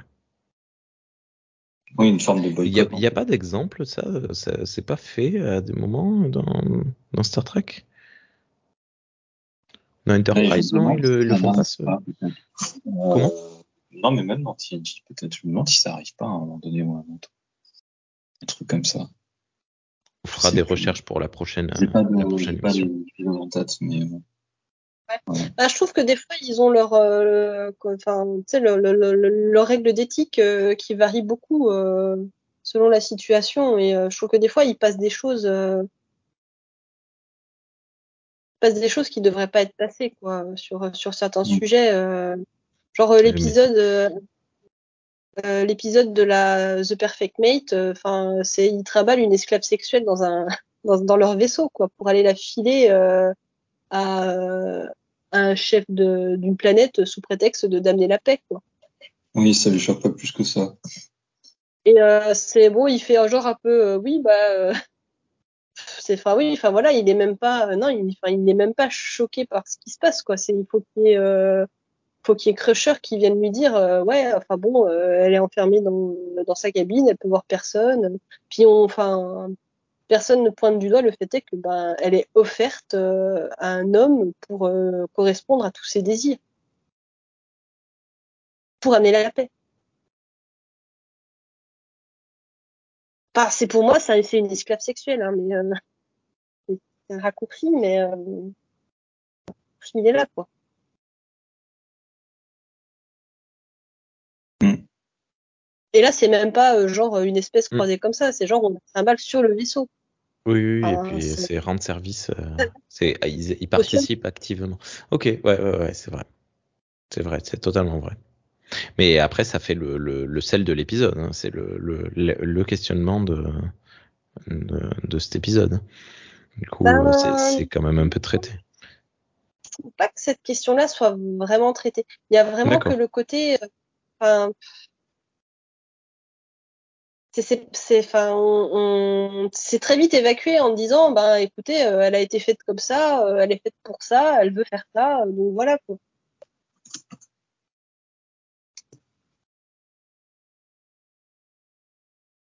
C'est pas le en plus c'est même pas le sujet du du, du, du dilemme de l'épisode quoi. Le dilemme non, de l'épisode sujet... c'est Picard qui dit euh, est-ce que est-ce que je la garde pour moi ou est-ce que est-ce que je, je la Ah mais c'est c'est l'épisode avec euh, Famke Jensen. Ouais, tu sais, c'est okay, celui où. Euh, ok, ouais. ça me revient. Oui, oui, d'accord. Euh, ok. C'est beaucoup plus concentré sur le fait que Picard, il est tout triste parce qu'il perd sa femme, sa, sa femme. Oui, parce qu'il est amoureux, mais au nom de la plus grande cause, est-ce qu'il doit la laisser partir? Ok, ok. Bon, on va, on va peut-être se recentrer. Ouais. pense pas à elle qui, du coup, est condamnée avec un homme qui, en plus, euh, ben, euh, elle ne, va pas aimer puisque, du coup, elle s'est matchée avec Picard. Euh, et que du coup, eh ben, elle va faire tout faire pour lui faire plaisir. Enfin, c'est horrible ce qui lui arrive. Mais euh, ça, euh, enfin, pendant les scènes, on fait que des gros plans sur Picard triste. Et d'ailleurs, ça, euh, c'est un personnage qu'ils auraient pu faire revenir euh, dans cette série Picard là, qui est tellement, euh, tellement nostalgique. Il aurait fait enfin... revenir en mode Picard, tu m'as, de... tu m'as laissé tomber pour un gros. Et en plus, je suis toujours amoureuse de toi. C'était très la tête pendant dans la quand même. Je trouve que c'est la grande méchante de la saison 3 de Picard hein, qui commandait les bornes. de, de jalousie et de colère. Ok. Euh, Euh, bon, alors, alors moi, euh, du coup, je voulais oui. parler du traitement de, en fait, de, de la, de la question de, de la thérapie de conversion assez, assez directement, mais vous avez, Mm. vous avez dévié le, le sujet et c'était très bien. Mm. Il n'y a pas de problème. Oui, dis, Ah, dis-moi, j'ai un- Thierry. Ah bah, Euh, ça c'est en rapport avec la thérapie de conversion. Euh, Soren dit très vite à Riker euh, ce qu'elle risque en se révélant à lui. Euh, et euh, bah, du coup, ce que, ce que les gens, enfin, ce, que son peuple peut lui faire si elle est découverte. Et du coup, je trouve ça un petit peu irresponsable que Riker choisisse d'aller lui rouler des pelles dans le jardin sur sa planète à elle. Sachant que c'est elle qui fait face, euh, c'est vrai, enfin, c'est elle qui fait face aux conséquences les plus graves de ses actions, même si elle choisit de faire et qu'elle choisit de les assumer. Euh, Riker aurait pu, euh, je sais pas, euh, au moins l'emmener sur le vaisseau euh, pour aller se rouler des pelles. Après, je Parce que pense après, que ça aurait été, ça aurait été C'est toujours elle quand même. La, comment, qui la drague ouvertement. C'était elle qui se, qui lui dit qu'elle elle le trouve attirant dès le départ. Mais je trouve que il, il aurait quand même pu euh, peser un peu plus euh, les conséquences de ses actes. C'est vrai, c'est vrai. Oui. Mais après, justement, euh, bah, je suis d'accord avec toi. Je trouve qu'il se rattrape en fait en s'accusant lui-même de harcèlement sexuel pour dire euh, c'est ma faute, euh, il il est pour rien quoi. Ouais. Ouais, mais c'est trop tard quand il le fait. Oui, c'est trop tard. Mais voilà. Enfin, en tout cas, il essaie de se rattraper en faisant ça. Enfin, en termes de, comment dire, de d'écriture de personnage, je trouve que ça rattrape un peu le personnage. Mais euh, c'est vrai. Après, si c'était téléporté sur le vaisseau, ça se serait vu aussi. Et je pense Mm. que l'autre en aurait tiré les mêmes conclusions parce qu'elle se méfiait déjà. Donc, euh, je suis pas sûr que ça aurait Ouais. changé grand chose. Mais effectivement, il aurait pu être plus discret de manière Ils auraient différente. pu ne pas aller se rouler des pelles, hein, tout simplement. oui, mais déjà leur relation de base était euh, déjà euh, pas pas normale hein, selon le, le point de vue des Jinai. hein. Il y avait trop de regards en coin et de de rapprochements. euh. C'est vrai que quand, même dans la scène où, euh, quand ils sont à table justement et qu'ils parlent des différences euh, hommes-femmes là, euh, quand l'autre arrive, ils se mettent à reparler de technique là. Et euh, mais déjà là, à ce moment-là, elle a une tête un peu réprobatrice, euh, genre euh, Ouais. ouais, c'est un peu louche cette histoire. euh. Ils en plus la un peu tête- parano sur le sujet quoi. la tête qu'elle fait, ça peut aussi, euh, parce qu'il voit tout simplement d'un mauvais œil, le- enfin, tu sais, comme elle dit, euh, Soren dit que, euh, euh, ce que, enfin, ce que sont les humains euh, et euh, euh, pas du tout accepté par son peuple, euh, elle peut juste voir d'un mauvais œil le fait est que qu'elle relationne un peu trop avec Riker. C'est vrai aussi. Ouais. Enfin bon. Mais voilà, le truc c'est que, enfin ça, je trouve, ça fait un peu trop, euh, bah, ça fait un peu trop euh, genre, euh, comment on dit, euh, amour de la semaine euh, qui va subir toutes les conséquences Ah terribles oui, ça oui. qui pèsent pour le personnage principal. euh. Et surtout l'épisode suivant, bon ben Riker, il est plus amoureux, il est passé à autre chose. euh, Ah, L'épisode suivant? Je je sais pas, mais je suppose. Bah oui, oui, non, mais de toute façon, ça, après, ça, c'est, c'est la, c'est la manière de, de faire les épisodes. En fait, dans, même dans l'épisode d'avant, je crois qu'il y avait un- une dispute entre, entre Riker et, et Worf. Ça, c'est, voilà. On présume qu'il se Ouais. passe toujours, euh, Ouais, c'est ça, toujours une ellipse, hein, entre chaque épisode. Chaque épisode Oui. n'est pas vu que le lendemain de- du précédent. Ah non, Mais et puis bon, oui. c'est c'est c'est quand même euh, le, le voilà, c'est le format de la prod. Il Ouais, dit quand même que c'est, euh, c'est une, enfin, c'est la femme dont il est amoureux. Enfin, je sais pas, tu peux peut-être mettre plusieurs euh, semaines ou plusieurs mois à te remettre de ça. Ah bon, euh, c'est un défaut, la- c'est un, c'est un défaut, c'est un défaut de, de, de TNJ, tout Bah, c'est hein, c'est- pas- que c'est un défaut, c'est que c'est aux, aux spectateurs, spectatrices d'aujourd'hui d'accepter et de, de c'est dans le contrat Ah. social quoi. Hum. Ouais, Bah, enfin, euh, pour l'époque, reste tu pouvais pas euh, faire autrement. hein. chaque épisode devait être indépendant, quoi. Ah non, mais c'est pas c'est pas cette question-là, c'est euh, Ah. le. Non, non, vas-y, j'ai pas compris. euh, j'ai- dû passer à côté. Euh, Alors, je pense que c'est à cause du fait que les épisodes soient indépendants, mais du coup, il y a beaucoup trop d'histoires euh, où euh, on, on- comment c'est Ah oui, ben, d'accord. c'est un type de l'enterprise qui fait une connerie qui du coup a des conséquences terribles pour la personne avec qui il a fait des conneries. Oui. Et ça, voilà. mais il y a aussi un côté euh, dramaturgie qui fait que tout doit être extrêmement intense. Ouais. Euh, tu, Ouais, tu peux pas. ouais. Alors ça se voit pas trop pour Soren parce qu'on se concentre quand même beaucoup sur elle, mais dans d'autres épisodes, euh, on se concentre surtout beaucoup sur les petits sentiments euh, du gars et pas trop sur euh, sur la façon Oui. dont ça touche euh, les femmes. Ouais, c'est vrai. Je suis d'accord avec toi, et c'est encore plus flagrant dans la série originale. Oui, Ah, bah, alors, la, série originale, évidemment, mais oui, oui. tombe amoureux d'une nana, euh, hop, hop, hop, hop, et puis après, ah, bah, l'épisode est fini, ciao, au revoir, euh, on s'en va, démerdez-vous. Ouais. Euh, pour essayer de, de revenir sur euh, ce dont Rémi essaie de nous faire parler depuis le début, la thérapie de Non, conversion. très bien. Euh, le, il y a quand même, alors, je comprends pourquoi ils ont fait ça. Et d'ailleurs, j'ai un- une petite théorie après, je vous, je, je vous le dirai. Euh, mais il y a quand même un gros problème avec le fait que, a priori, d'après ce que Soren nous dit, la thérapie de conversion, elle fonctionne. Oui. Mais euh, le gros problème des thérapies de conversion, alors bon, ça pourrait être un problème même si elle fonctionnait, mais le- quand même le gros truc des thérapies de conversion euh, dans notre monde à nous, euh, dans notre siècle à nous, c'est que ça ne fonctionne pas, ça pousse les gens au suicide. Et là, du coup, Bah, euh, quelque part, ça valide que les thérapies de conversion fonctionnent, et je trouve ça hyper maladroit, quoi. Alors, je... Oui. est-ce qu'on peut pas le percevoir comme euh, ça veut dire que de base, même si ça fonctionnait, c'est pas quelque chose de bien parce que on voit que Soren c'est plus du tout la même personne. Ben non, parce que enfin on voit que c'est plus la même personne, mais euh, elle se sent heureuse et guérie. Enfin, je trouve que c'est la, la, la conclusion est très maladroite. Euh, euh, et euh, je trouve que actuellement, surtout actuellement, euh, la fin euh, résonne euh, assez étrangement. Enfin, étrangement. Ça, ça, ça fait mal, quoi.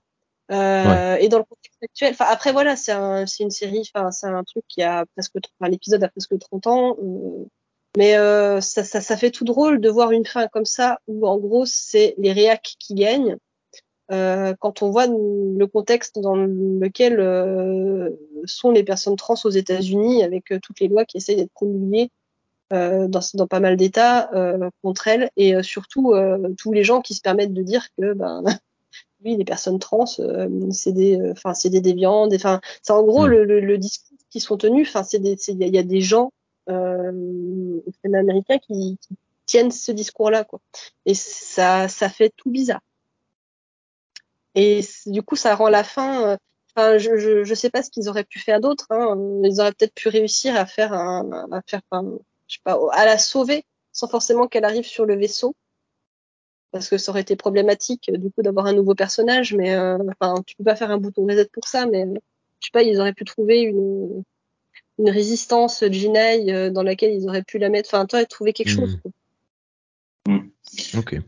Après que la fin soit, soit une fin euh, triste, enfin que ce soit un échec en fait, hein, Ouais, très amer. hein. justement, euh, ça rejoint. C'est un peu pour ça que je comprends pourquoi là ils ont fait fonctionner la thérapie de conversion, sachant que là, ouais, il y a- bref. Euh, c'est surtout que bah, dans Star Trek en général, ils essaient de montrer deux points de vue face à une situation. Ce qu'ils ont fait dans The Masterpiece Society, ce qu'ils ont fait dans Ethics dans la même saison. Et, euh, justement, euh, Michael Pilar, il a noté que, euh, en fait, il disait, pour le sujet dont on parle, l'épisode dont on parle, alors j'avais pas fait la traduction avant, je vais le faire un peu à la volée. Il dit, je ne pense pas que ça aurait été supportable de montrer un autre côté, un autre point de vue sur sur ça. Il dit que la le- la bigoterie, Eh je oui. le je le dis comme ça, euh, c'est de la bigoterie, euh, que euh, les, les, Les discriminations, c'est des discriminations. Les préjudices, c'est des préjudices. Hmm. Et, Prendre un et second point de vue dans cet épisode, ça aurait été valider le second point de vue parce que Mm. souvent, quel que soit le truc, quelle que soit l'horreur à laquelle on va faire face, si tu prends un autre point de vue, tu tu peux la comprendre. Là, en l'occurrence, euh, ça, aurait été complètement anti-tréquien de, de, de dire, euh, de valider euh, cette autre, cette autre possibilité, quoi. Et pour finir, ce que disait Michael Pilar, il dit, et on peut dire avec toute la ferveur et la, et la, on peut le dire avec toute la ferveur et la, et la foi qu'on veut, ça sera toujours de la discrimination et du, du préjudice. Euh, et il dit, je ne sais pas comment rendre une personne intolérante euh, attirante. Waouh. Voilà. Il, il dit ça d'une manière politique, hein, je, comme. je le traduis un peu à l'arrache, tu vois, parce que je suis, c'est pas forcément des termes en plus que j'ai l'habitude de traduire, mais euh, mais en gros, euh, ce qu'il dit, c'est que voilà, c'est juste pas possible parce qu'on on peut pas, on peut pas faire ça quoi. C'est, euh, nous, en- dans- pour notre éthique personnelle, on peut pas, voilà. Mais vas-y. Il il a bien réussi, il a bien réussi à le faire quand euh, à la fin du jugement, euh, il y a euh, là les juge qui dit à Hiker, euh, bon après tout ce que Soren a dit, vous devez penser que nous sommes d'horribles personnes, euh, euh, mais nous voulons guérir euh, les personnes déviantes. Enfin là pour le coup, euh, t'as pas une once de sympathie ou Ouais, euh, dans le- de tentative de compréhension euh, pour, euh, pour ce personnage-là euh, après, euh, après après après ce, ce discours-là. C'est vrai. Surtout après le discours super poignant de Soren qui dit que ben non mais euh, euh, on est enfin euh, on n'est pas différent de vous euh, enfin voilà son, Oui. son- Mais justement, il l'a, il le montre comme quelque chose d'horrible sa réaction euh, à la, à la personne qui la juge, la, le juge. oui, Euh, mais que je viens de- Voilà, c'est, c'est, donc ça appuie, ouais, c'est ça, ouais, c'est, c'est un bon exemple. Euh, voilà. Et donc du coup, je pense que euh, ils ont fait fonctionner la thérapie de fond conversion dans l'épisode parce que il fallait quand même qu'ils aient un truc euh, qui soit pas euh, entièrement, euh, comment dire, comme ils pouvaient pas montrer deux points de vue, ils ont montré un échec. Ils pouvaient pas Hmm. juste montrer euh, une, euh, comment on dit, un prêche en fait. Je pense qu'ils voulaient éviter de faire un prêche et que la seule manière qu'ils ont trouvé d'éviter de faire un, un prêche, c'est de faire que l'épisode finisse mal. Ouais, ok. Euh, Parce qu'ils ne pouvaient pas éviter de faire un prêche en donnant un, un autre point de vue. Parce que comme ils disent, euh, et comme nous on dit, on est d'accord là-dessus. Hein, de toute façon, c'est voilà. Euh, donc ils ont ils ont ils ont fait un échec dans l'épisode. Et alors le truc que que, que je teasais là tout à l'heure, je reprends mes notes. Euh, voilà. Et la question que je pose, c'est donc à, la fin, Soren, elle dit à Riker, euh, non mais maintenant, euh, je je suis plus comme avant, je suis guérie, je suis heureuse, je suis bien comme ça. Euh, attends. La question que je pose, c'est ici elle mentait? Ah oui. Parce qu'elle sait que Riker il va perdre son poste, que ça va créer un incident diplomatique. Elle sait que elle sait que voilà, il Elle abandonne son combat. etc. Donc peut-être qu'elle ment à Riker pour qu'il s'en aille Pour et le- pas qu'il en fait. Ouais, ça ajoute une dimension encore plus euh, dramatique. euh, C'est encore mieux même. L'épisode répond pas à la question et euh, jus- jusqu'à maintenant, en fait, c'est au, au- là, je, je l'ai vu trois fois en, en une semaine et demie l'épisode. Tu l'as Euh, bien préparé cette émission. Et en fait, c'est que la troisième fois que j'ai vu l'épisode que je me suis dit, mais c'est vrai, il y a rien qui indique qu'elle dit la vérité en fait. Ouais. Donc peut-être qu'elle ment. Mais l'épisode donne pas de réponse en fait. Mais euh, c'est vrai que jusqu'à présent, moi, j'étais toujours parti du principe qu'elle disait la vérité. Mais il y a rien qui nous dit qu'elle dit la vérité. Ok. C'est vrai, quelque part, euh, oui. C'est vrai, c'est vrai, c'est vrai. Et puis ça a été probablement réfléchi quand même par les par les euh, le- le- les, les équipes créatives. Alors ça, je sais pas. J'ai Ouais. pas citation qui, qui en parlait euh, à ce niveau-là. Après, j'ai pas spécialement cherché. Ok. Ok. Quoi d'autre euh, sur ce sur ce magnifique épisode? Alors sur ce sujet-là, moi, j'ai plus rien à dire, mais j'ai des trucs à dire sur l'épisode de manière plus générale. Mhm. Si, si vous avez des trucs à dire sur ce sur le sujet de, de la thérapie de conversion ou de, ou de la Ah. transidentité, allez-y d'abord. Non, non, moi, euh, vas-y, euh, Pauline. Non, non, mais là, euh, là, là-dessus, j'ai pas rien à rajouter. la trans, le, le- les thérapies de conversion, ça je le dis, je l'ai redit, on en avait déjà parlé dans un, dans un épisode précédent, euh, n'ont été interdites en France que depuis le mois de février 2022, je crois, et mis en application au mois de janvier 2023. Donc ça fait trois Ouais, mois au moment où on enregistre. ça concerne pas les personnes trans? C'est les thérapies de conversion euh, pour, euh, Dans- tu sais, quand, euh, comment, pour euh, les personnes homosexuelles. Je- Enfin, après, je peut-être avec autre chose, mais il me semble que euh, il y a des, enfin, il y a, il y a des, il y a peut-être des lignes qui ont été retirées sur les thérapies de conversion pour les personnes trans en France. Genre, c'est pas, ça les cible pas spécifiquement. Ok. En tout cas, avant, il y a- le- avant, avant cette loi, euh, aucune, aucun type de thérapie de conversion n'était interdite.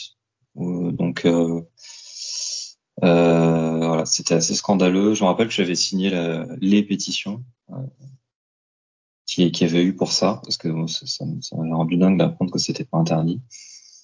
Donc, euh, bah, enfin, c'est, ouais, ça, c'est quand même, euh, ouais, ouais, ouais. Ça c'est Et, euh, surprenant hein, au 21e siècle. Ah, ouais. Oui. Ce qui est pas mal, c'est que j'ai l'impression qu'il n'y a, pas eu de gros débat national, euh, machin, euh, Non. comme Même, on aurait pu s'y attendre si si ça arrivait aux États-Unis, quoi. Oui, j'allais dire même les camps euh, conservateurs ont pas pas fait trop de bruit là-dessus. hein. Il n'y a pas eu de bruit tout court hein, d'ailleurs. Ouais. Donc c'est bien, ça Oui, change. c'est un peu dans le calme, ouais, Ouais, c'est vrai. Et il y avait d'autres sujets euh, pour faire la une des journaux. Euh, donc, ouais, j'ai un tout petit truc à dire, mais qui est, c'est un détail, mais c'est marrant. C'est Jordi avec la barbe. Oui, c'est la première fois qu'il apparaît avec la barbe. J'ai vu ça sur internet. Mm. Euh, ça lui va bien. Alors, le, Burton lui préférait euh, la barbe, c'est c'est ce qui lui plaisait. Et en fait, c'était un, un épisode test, en fait. Ça faisait un moment qu'il voulait et qu'il insistait pour pouvoir porter sa barbe dans les épisodes. Et, euh, et bon, ça n'a pas été approuvé. Ah Et il y a deux autres euh, épisodes euh, où il a été autorisé à se laisser pousser la barbe. Euh, et c'est parce que avec ces épisodes-là, c'était le, c'était, enfin, la, la date elle correspondait à son mariage. Et son Ah. mariage qui a coupé, et lui, il voulait se marier avec sa barbe. Enfin, en portant sa barbe. et donc, euh, donc, il l'avait autorisé à se laisser pousser la barbe. Et donc, il a la barbe dans, euh, dans ces deux épisodes-là, euh, She's Full of Data et euh, Quality of Life. D'accord. Ouais. C'est Et, excellent. euh, mais ça plaisait pas trop euh, au producteur qui, qui, qui ait une barbe. Voilà. Et il y a un autre truc, si, quand même, que euh, j'ai failli oublier, heureusement que je l'ai noté. La- le dialogue entre Riker et Diana. Ça dit Oui. Beaucoup de choses sur leur relation, en fait. Et c'est, bah, je trouve que ça, ça, ça établit bien leur, euh, leur, leur relation euh, de ex, euh, de ex ex euh, qui sont amis, quoi. Enfin, Mhm. je, je les trouve- mignons euh, tous les deux euh, et euh, ça, enfin, je, je sais, enfin, je pense qu'il y a eu d'autres euh, d'autres épisodes où c'était un peu traité euh, ce genre de sujet. Et je trouve que ça évolue bien euh, par rapport euh, au, à l'épisode de la première saison où quand Diana va se marier, euh, au début Riker il est un peu en mode, je sais pas trop comment, Mm. je sais pas trop comment gérer ça. Enfin voilà quoi, il, il, il a grandi. Ce qui m'a surtout marqué, c'est qu'ils se, ils s'embrassent sur la bouche. Petit Ouais, mais ça c'est les Américains. hein. Et euh, je sais pas, il faut pas souvent des Américains s'embrasser sur la bouche euh, hors euh, relation romantique, à la télé ou un C'est truc. ouf. Ils passent leur temps Ah à ouais? se- s'embrasser sur la bouche. Ah ouais? Déjà en famille, les enfants et les parents s'embrassent sur la bouche. Je trouve ça extrêmement malsain. Et dans toutes les, si si si si, les amis, les amis s'embrassent sur la bouche dans certains films. J'ai remarqué ça. Ah C'est- ouais. C'était extrêmement. Enfin moi ça me, je trouve ça super jamais- étrange. Jamais vu ça, moi. Oh mais c'est pas. Parce que tu vois, ils, du coup, ils sont quand même. Enfin, moi, je, moi, je le prenais comme euh, ils sont plus qu'amis, tu vois. Euh, ils continuent à faire des bisous sur la bouche, tout ça. Ils ont euh, une espèce de, de relation un peu euh, qui est ni vraiment de l'amitié, ni vraiment du couple. euh. Oui, mais ça après de toute façon, euh, comme euh, les, les, les deux sont euh, comment euh, sont des personnes, je trouve, assez assez libres dans leur relation, euh, dans leur relation. Euh, Ils peuvent avoir cette ils peuvent, enfin, ils peuvent être, comment dire, assez à l'aise dans leur relation euh, entre eux et avec les autres pour pour être à l'aise, enfin, avoir ce genre de geste euh, et être assez ouvert et se dire, ben, c'est voilà quoi, euh, ce qu'on a, on le gardera toujours, euh, ça bougera, et mais euh, enfin, ce sera toujours là. Ok. Ouais, ouais. Quoi d'autre sur l'épisode Il n'y a pas, il y a pas eu de de moments euh, particulièrement rigolos, rien de d'autre de particulièrement notable? Oui. Je vais faire juste une petite remarque. Euh, euh, dans, une des discussions de Riker sur euh, la, différence entre une société à genre et une société avec deux genres, euh, quand à un moment Riker il dit oui oh là là ça, ça a l'air ça a l'air étrange pour moi ça va être un peu dommage où il fait une remarque à la con sur genre en mode comment vous faites pour danser à laquelle Soren dit bah le j'ai le plus grand et surtout après il oui, mais du coup, il n'y a pas de. en anglais, il dit Battle of the Sex. Euh, du Eh coup, il oui. n'y a pas de dispute. Et du coup, j'ai dit, mais qu'est-ce que c'est? Oui, alors ça c'était. Oui. Ils ont toujours un peu. Enfin, ça, après, c'est le contexte de l'épisode et le contexte euh, du 24e siècle qui, qui, qui se. Comment Les deux contextes qui se, se rentrent un peu dedans en mode, ben. Il n'est plus censé avoir de différence entre les femmes et les hommes, plus de sexisme, plus de misogynie, euh, mais euh, ben on fait quand même des petites réflexions en mode oui, euh, la bataille des sexes. euh. Bah oui, quand même, hein, c'est bizarre. Puis surtout c'est pas, je enfin, je sais pas, enfin, après euh, Soren répond en mode disait bah c'est pas parce que euh, on n'a pas de genre qu'on qu'on se dispute pas quoi. Il y a des fois on n'est pas d'accord. Elle dit ça en mode de quoi, mec. C'est Genre, trop bizarre. Genre, on uniquement parce entre qu'on entre femmes et hommes, ça vous êtes un peu con quand même. Oui, oui. C'est vrai, c'est vrai. ah, cette ligne de dialogue, elle est perchée. Enfin, je sais pas. Ouais, c'est. Ah, voilà. Mais voilà, ça de toute façon, c'est, euh, c'est, c'est- je pense, c'est, euh, ils ont traité, enfin, ils ont traité d'un sujet qui était difficile à aborder pour l'époque, et ils savaient pas trop comment bien en parler, et ça se voit. C'est déjà bien de Mm. l'avoir fait. Ouais. Oui. Ah Ouais, bah et- carrément. Non mais si, si on se replace dans le contexte des années 90, euh, finalement, même si c'est accidentel, t'as quand même dans en début des années 90 un épisode qui parle de transidentité, c'est c'est super fort quoi. Ouais. Mais c'est vrai qu'après voilà, il y a des trucs qui ont vieilli si on les regarde d'un d'un point de vue de maintenant, euh, en tout cas d'un point de vue progressiste de maintenant. Et notamment, il y a un truc, euh, moi j'ai j'ai discuté avec quelqu'un qui avait vu l'épisode euh, et qui, il y a un, un truc qui avait posé problème du coup, c'est que bah son, son interprétation de l'épisode, interprétation d'aujourd'hui, c'est qu'en fait, il avait fallu qu'il rende euh, la personne non binaire euh, femme pour pouvoir lui donner une relation de couple avec un homme. Oui, oui, oui. Et que du coup, euh, ça, ça passe à côté d'une relation euh, queer euh, entre un, Oui. un homme et une personne non binaire. Euh, enfin, de toute façon, tout l'épisode reste euh, très hétérocentré. Hein. Ouais, ouais, c'est ce qu'on euh, disait euh, tout à l'heure. Ce que j'avais, ce que j'avais répondu à cette personne, euh, c'était que, euh, en fait, Riker, il était euh, attiré par Soren avant de savoir que c'était une femme. Et on voit notamment, il fait ses, un peu ses regards séducteurs quasiment dans les dix premières minutes de l'épisode et au bout de dix minutes, il en fait déjà un quoi. Il en refait plusieurs fois. Euh, D'ailleurs, dans la scène de, de dialogue euh, à la Hot Forward, euh, tu sais, il dit quand elle quand elle lui demande euh, ce qu'il aime chez une femme, il termine par euh, et qu'elle rigole à mes blagues et il lui fait un petit regard en coin là, qui Oui. évidemment un rigole. Et, euh, et tu vois qu'il est un peu dans la séduction à ce moment-là. Il est déjà, même si il est, même s'il lui en fait déjà des regards un peu séduisants avant. Donc j'avais répondu finalement, on voit quand même qu'il est attiré par elle avant de savoir que c'est une femme. Ouais. Mais en revoyant l'épisode, je me suis aperçu qu'il y avait une ligne de dialogue que j'avais oubliée et que quand euh, quand Soren fait son coming out, euh, j'essaie de le retrouver parce que je l'ai pas noté, mais en gros, euh, il dit, euh, bah, euh, je m'en doutais quoi, ou euh, je le savais, ou euh, un truc comme ça.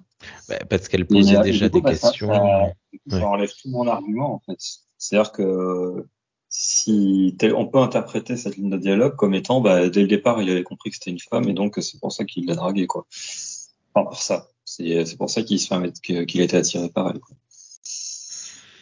Donc euh, Le- le- leur relation prend une nette évolution après le euh, coming out. Elle, il, euh, on pourrait considérer qu'il ne fait pas de pas en avant jusqu'à ce moment-là.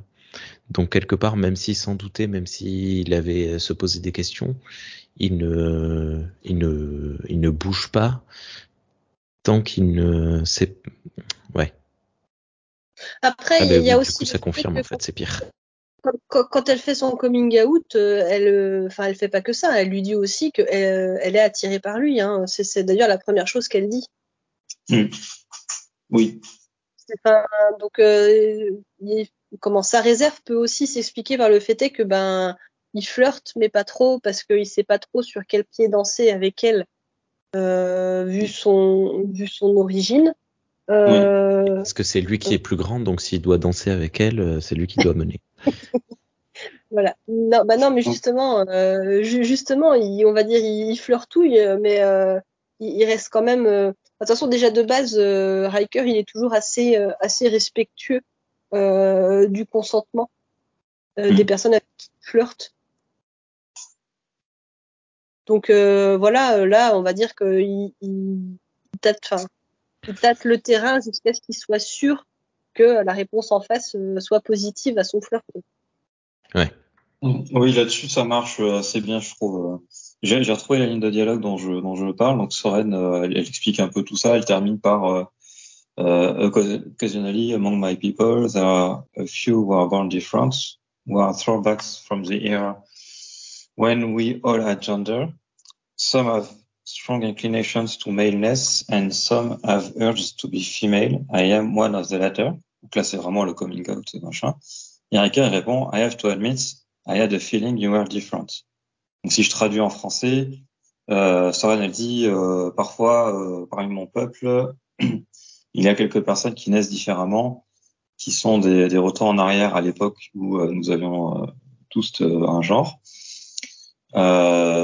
Certains ont une, forte inclination vers la masculinité et, euh, et d'autres euh, ont des je sais pas, je sais pas comment traduire ça, mais bref, euh, se sentent euh, femmes. Elle dit, euh, moi je suis, euh, je suis le, le une d'entre elles. Voilà. Répond, euh, je dois admettre que euh, je sentais que euh, vous étiez différentes. Après, il y a aussi le fait que ben, Soren a quand même une attitude très différente par rapport aux autres personnes de son peuple. Donc mm. il peut aussi d'avoir d'y dire qu'elle était différente parce que ben elle est quand même plus, enfin, ben, elle plus ouverte. Donc après la ligne, on peut toujours continuer à avoir l'interprétation du.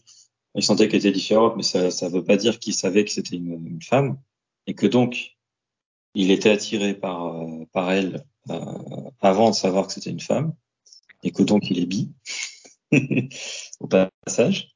Euh, soit on peut l'interpréter du fait que en fait ça veut dire que euh, il avait parfaitement compris que c'était une femme et que voilà. Et c'est dommage qu'il soit en fait, préféré qu'il n'y ait pas cette ambiguïté là. Ouais. Mais de toute façon sur le personnage de Riker, moi je trouve que ben ils ont manqué de le faire euh, bi ou pan parce que il, il flirte tellement avec euh, euh, toute espèce, euh, enfin pas toute espèce qui croise, mais presque quoi que ben en fait euh, c'est s'il en est à pas forcément faire attention euh, à, à, à l'espèce de la personne avec qui il flirte. Euh, du coup le genre euh, ça devrait aussi être un peu accessoire.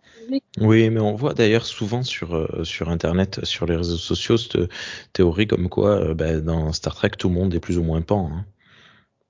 Bah, ouais, enfin mm. tout le monde, je sais pas, mais enfin euh, Riker, clairement, il euh, y a beaucoup ouais. de gens qui, qui, enfin pour qui, qui le voient comme ça, quoi.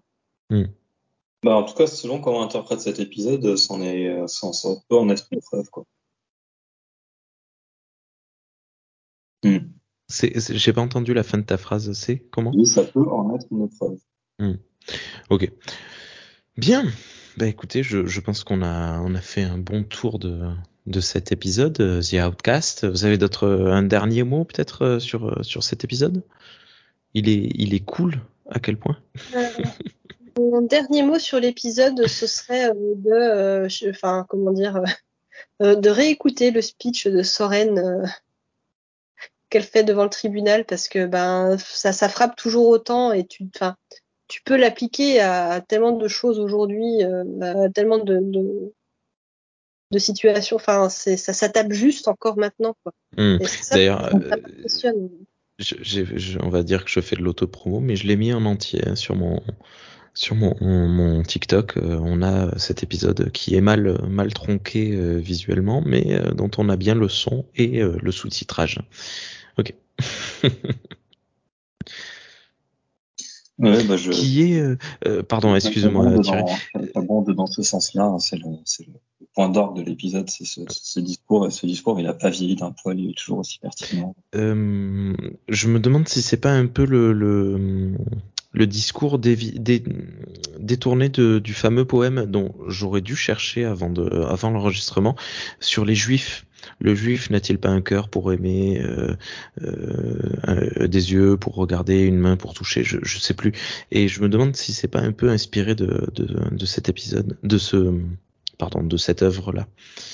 Euh, qui était ben, justement un message enfin visant à, humaniser au maximum les, juifs pour les antisémites. Voilà. Je, Mais je, je, je connais pas ce poème, je peux pas t'aider. euh, ben, si tu veux, c'est euh, c'est un poème euh, qui, euh, enfin bon voilà, hein, que je, je viens d'expliquer.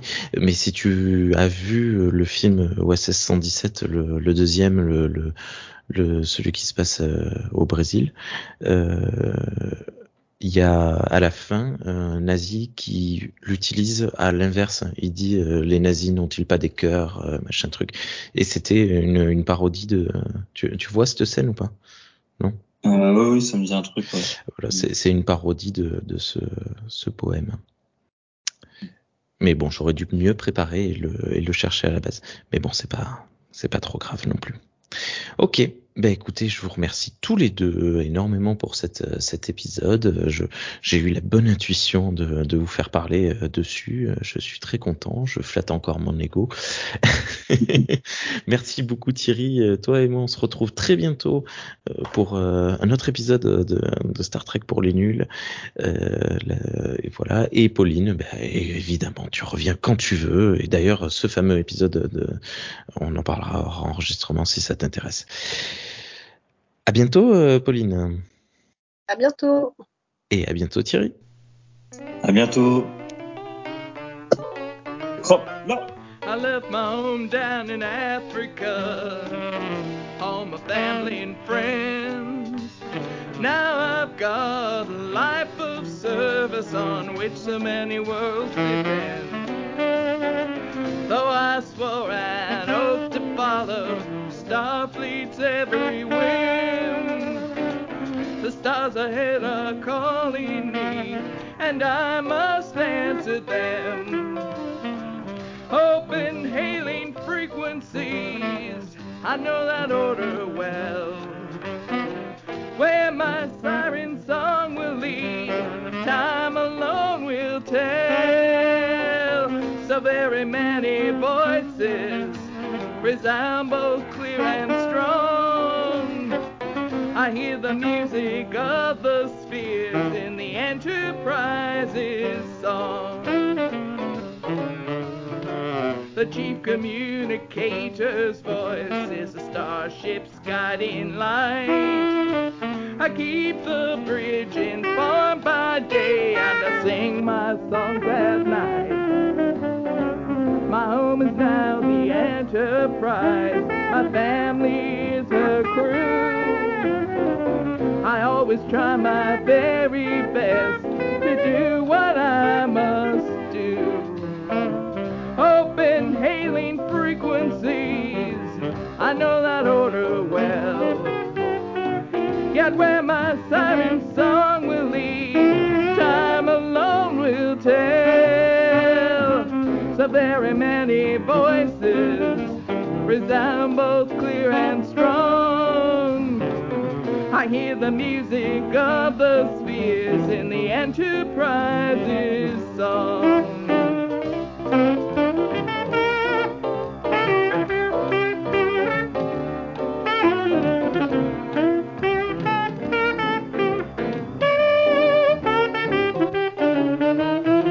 The crooning of a Vulcan harp can make a starship ring. Dances through my mind until I feel my heart take wing. The universe is beautiful enough to make me cry. I listen to the star wind's tune like an alien lullaby. Open hailing frequencies, I know that order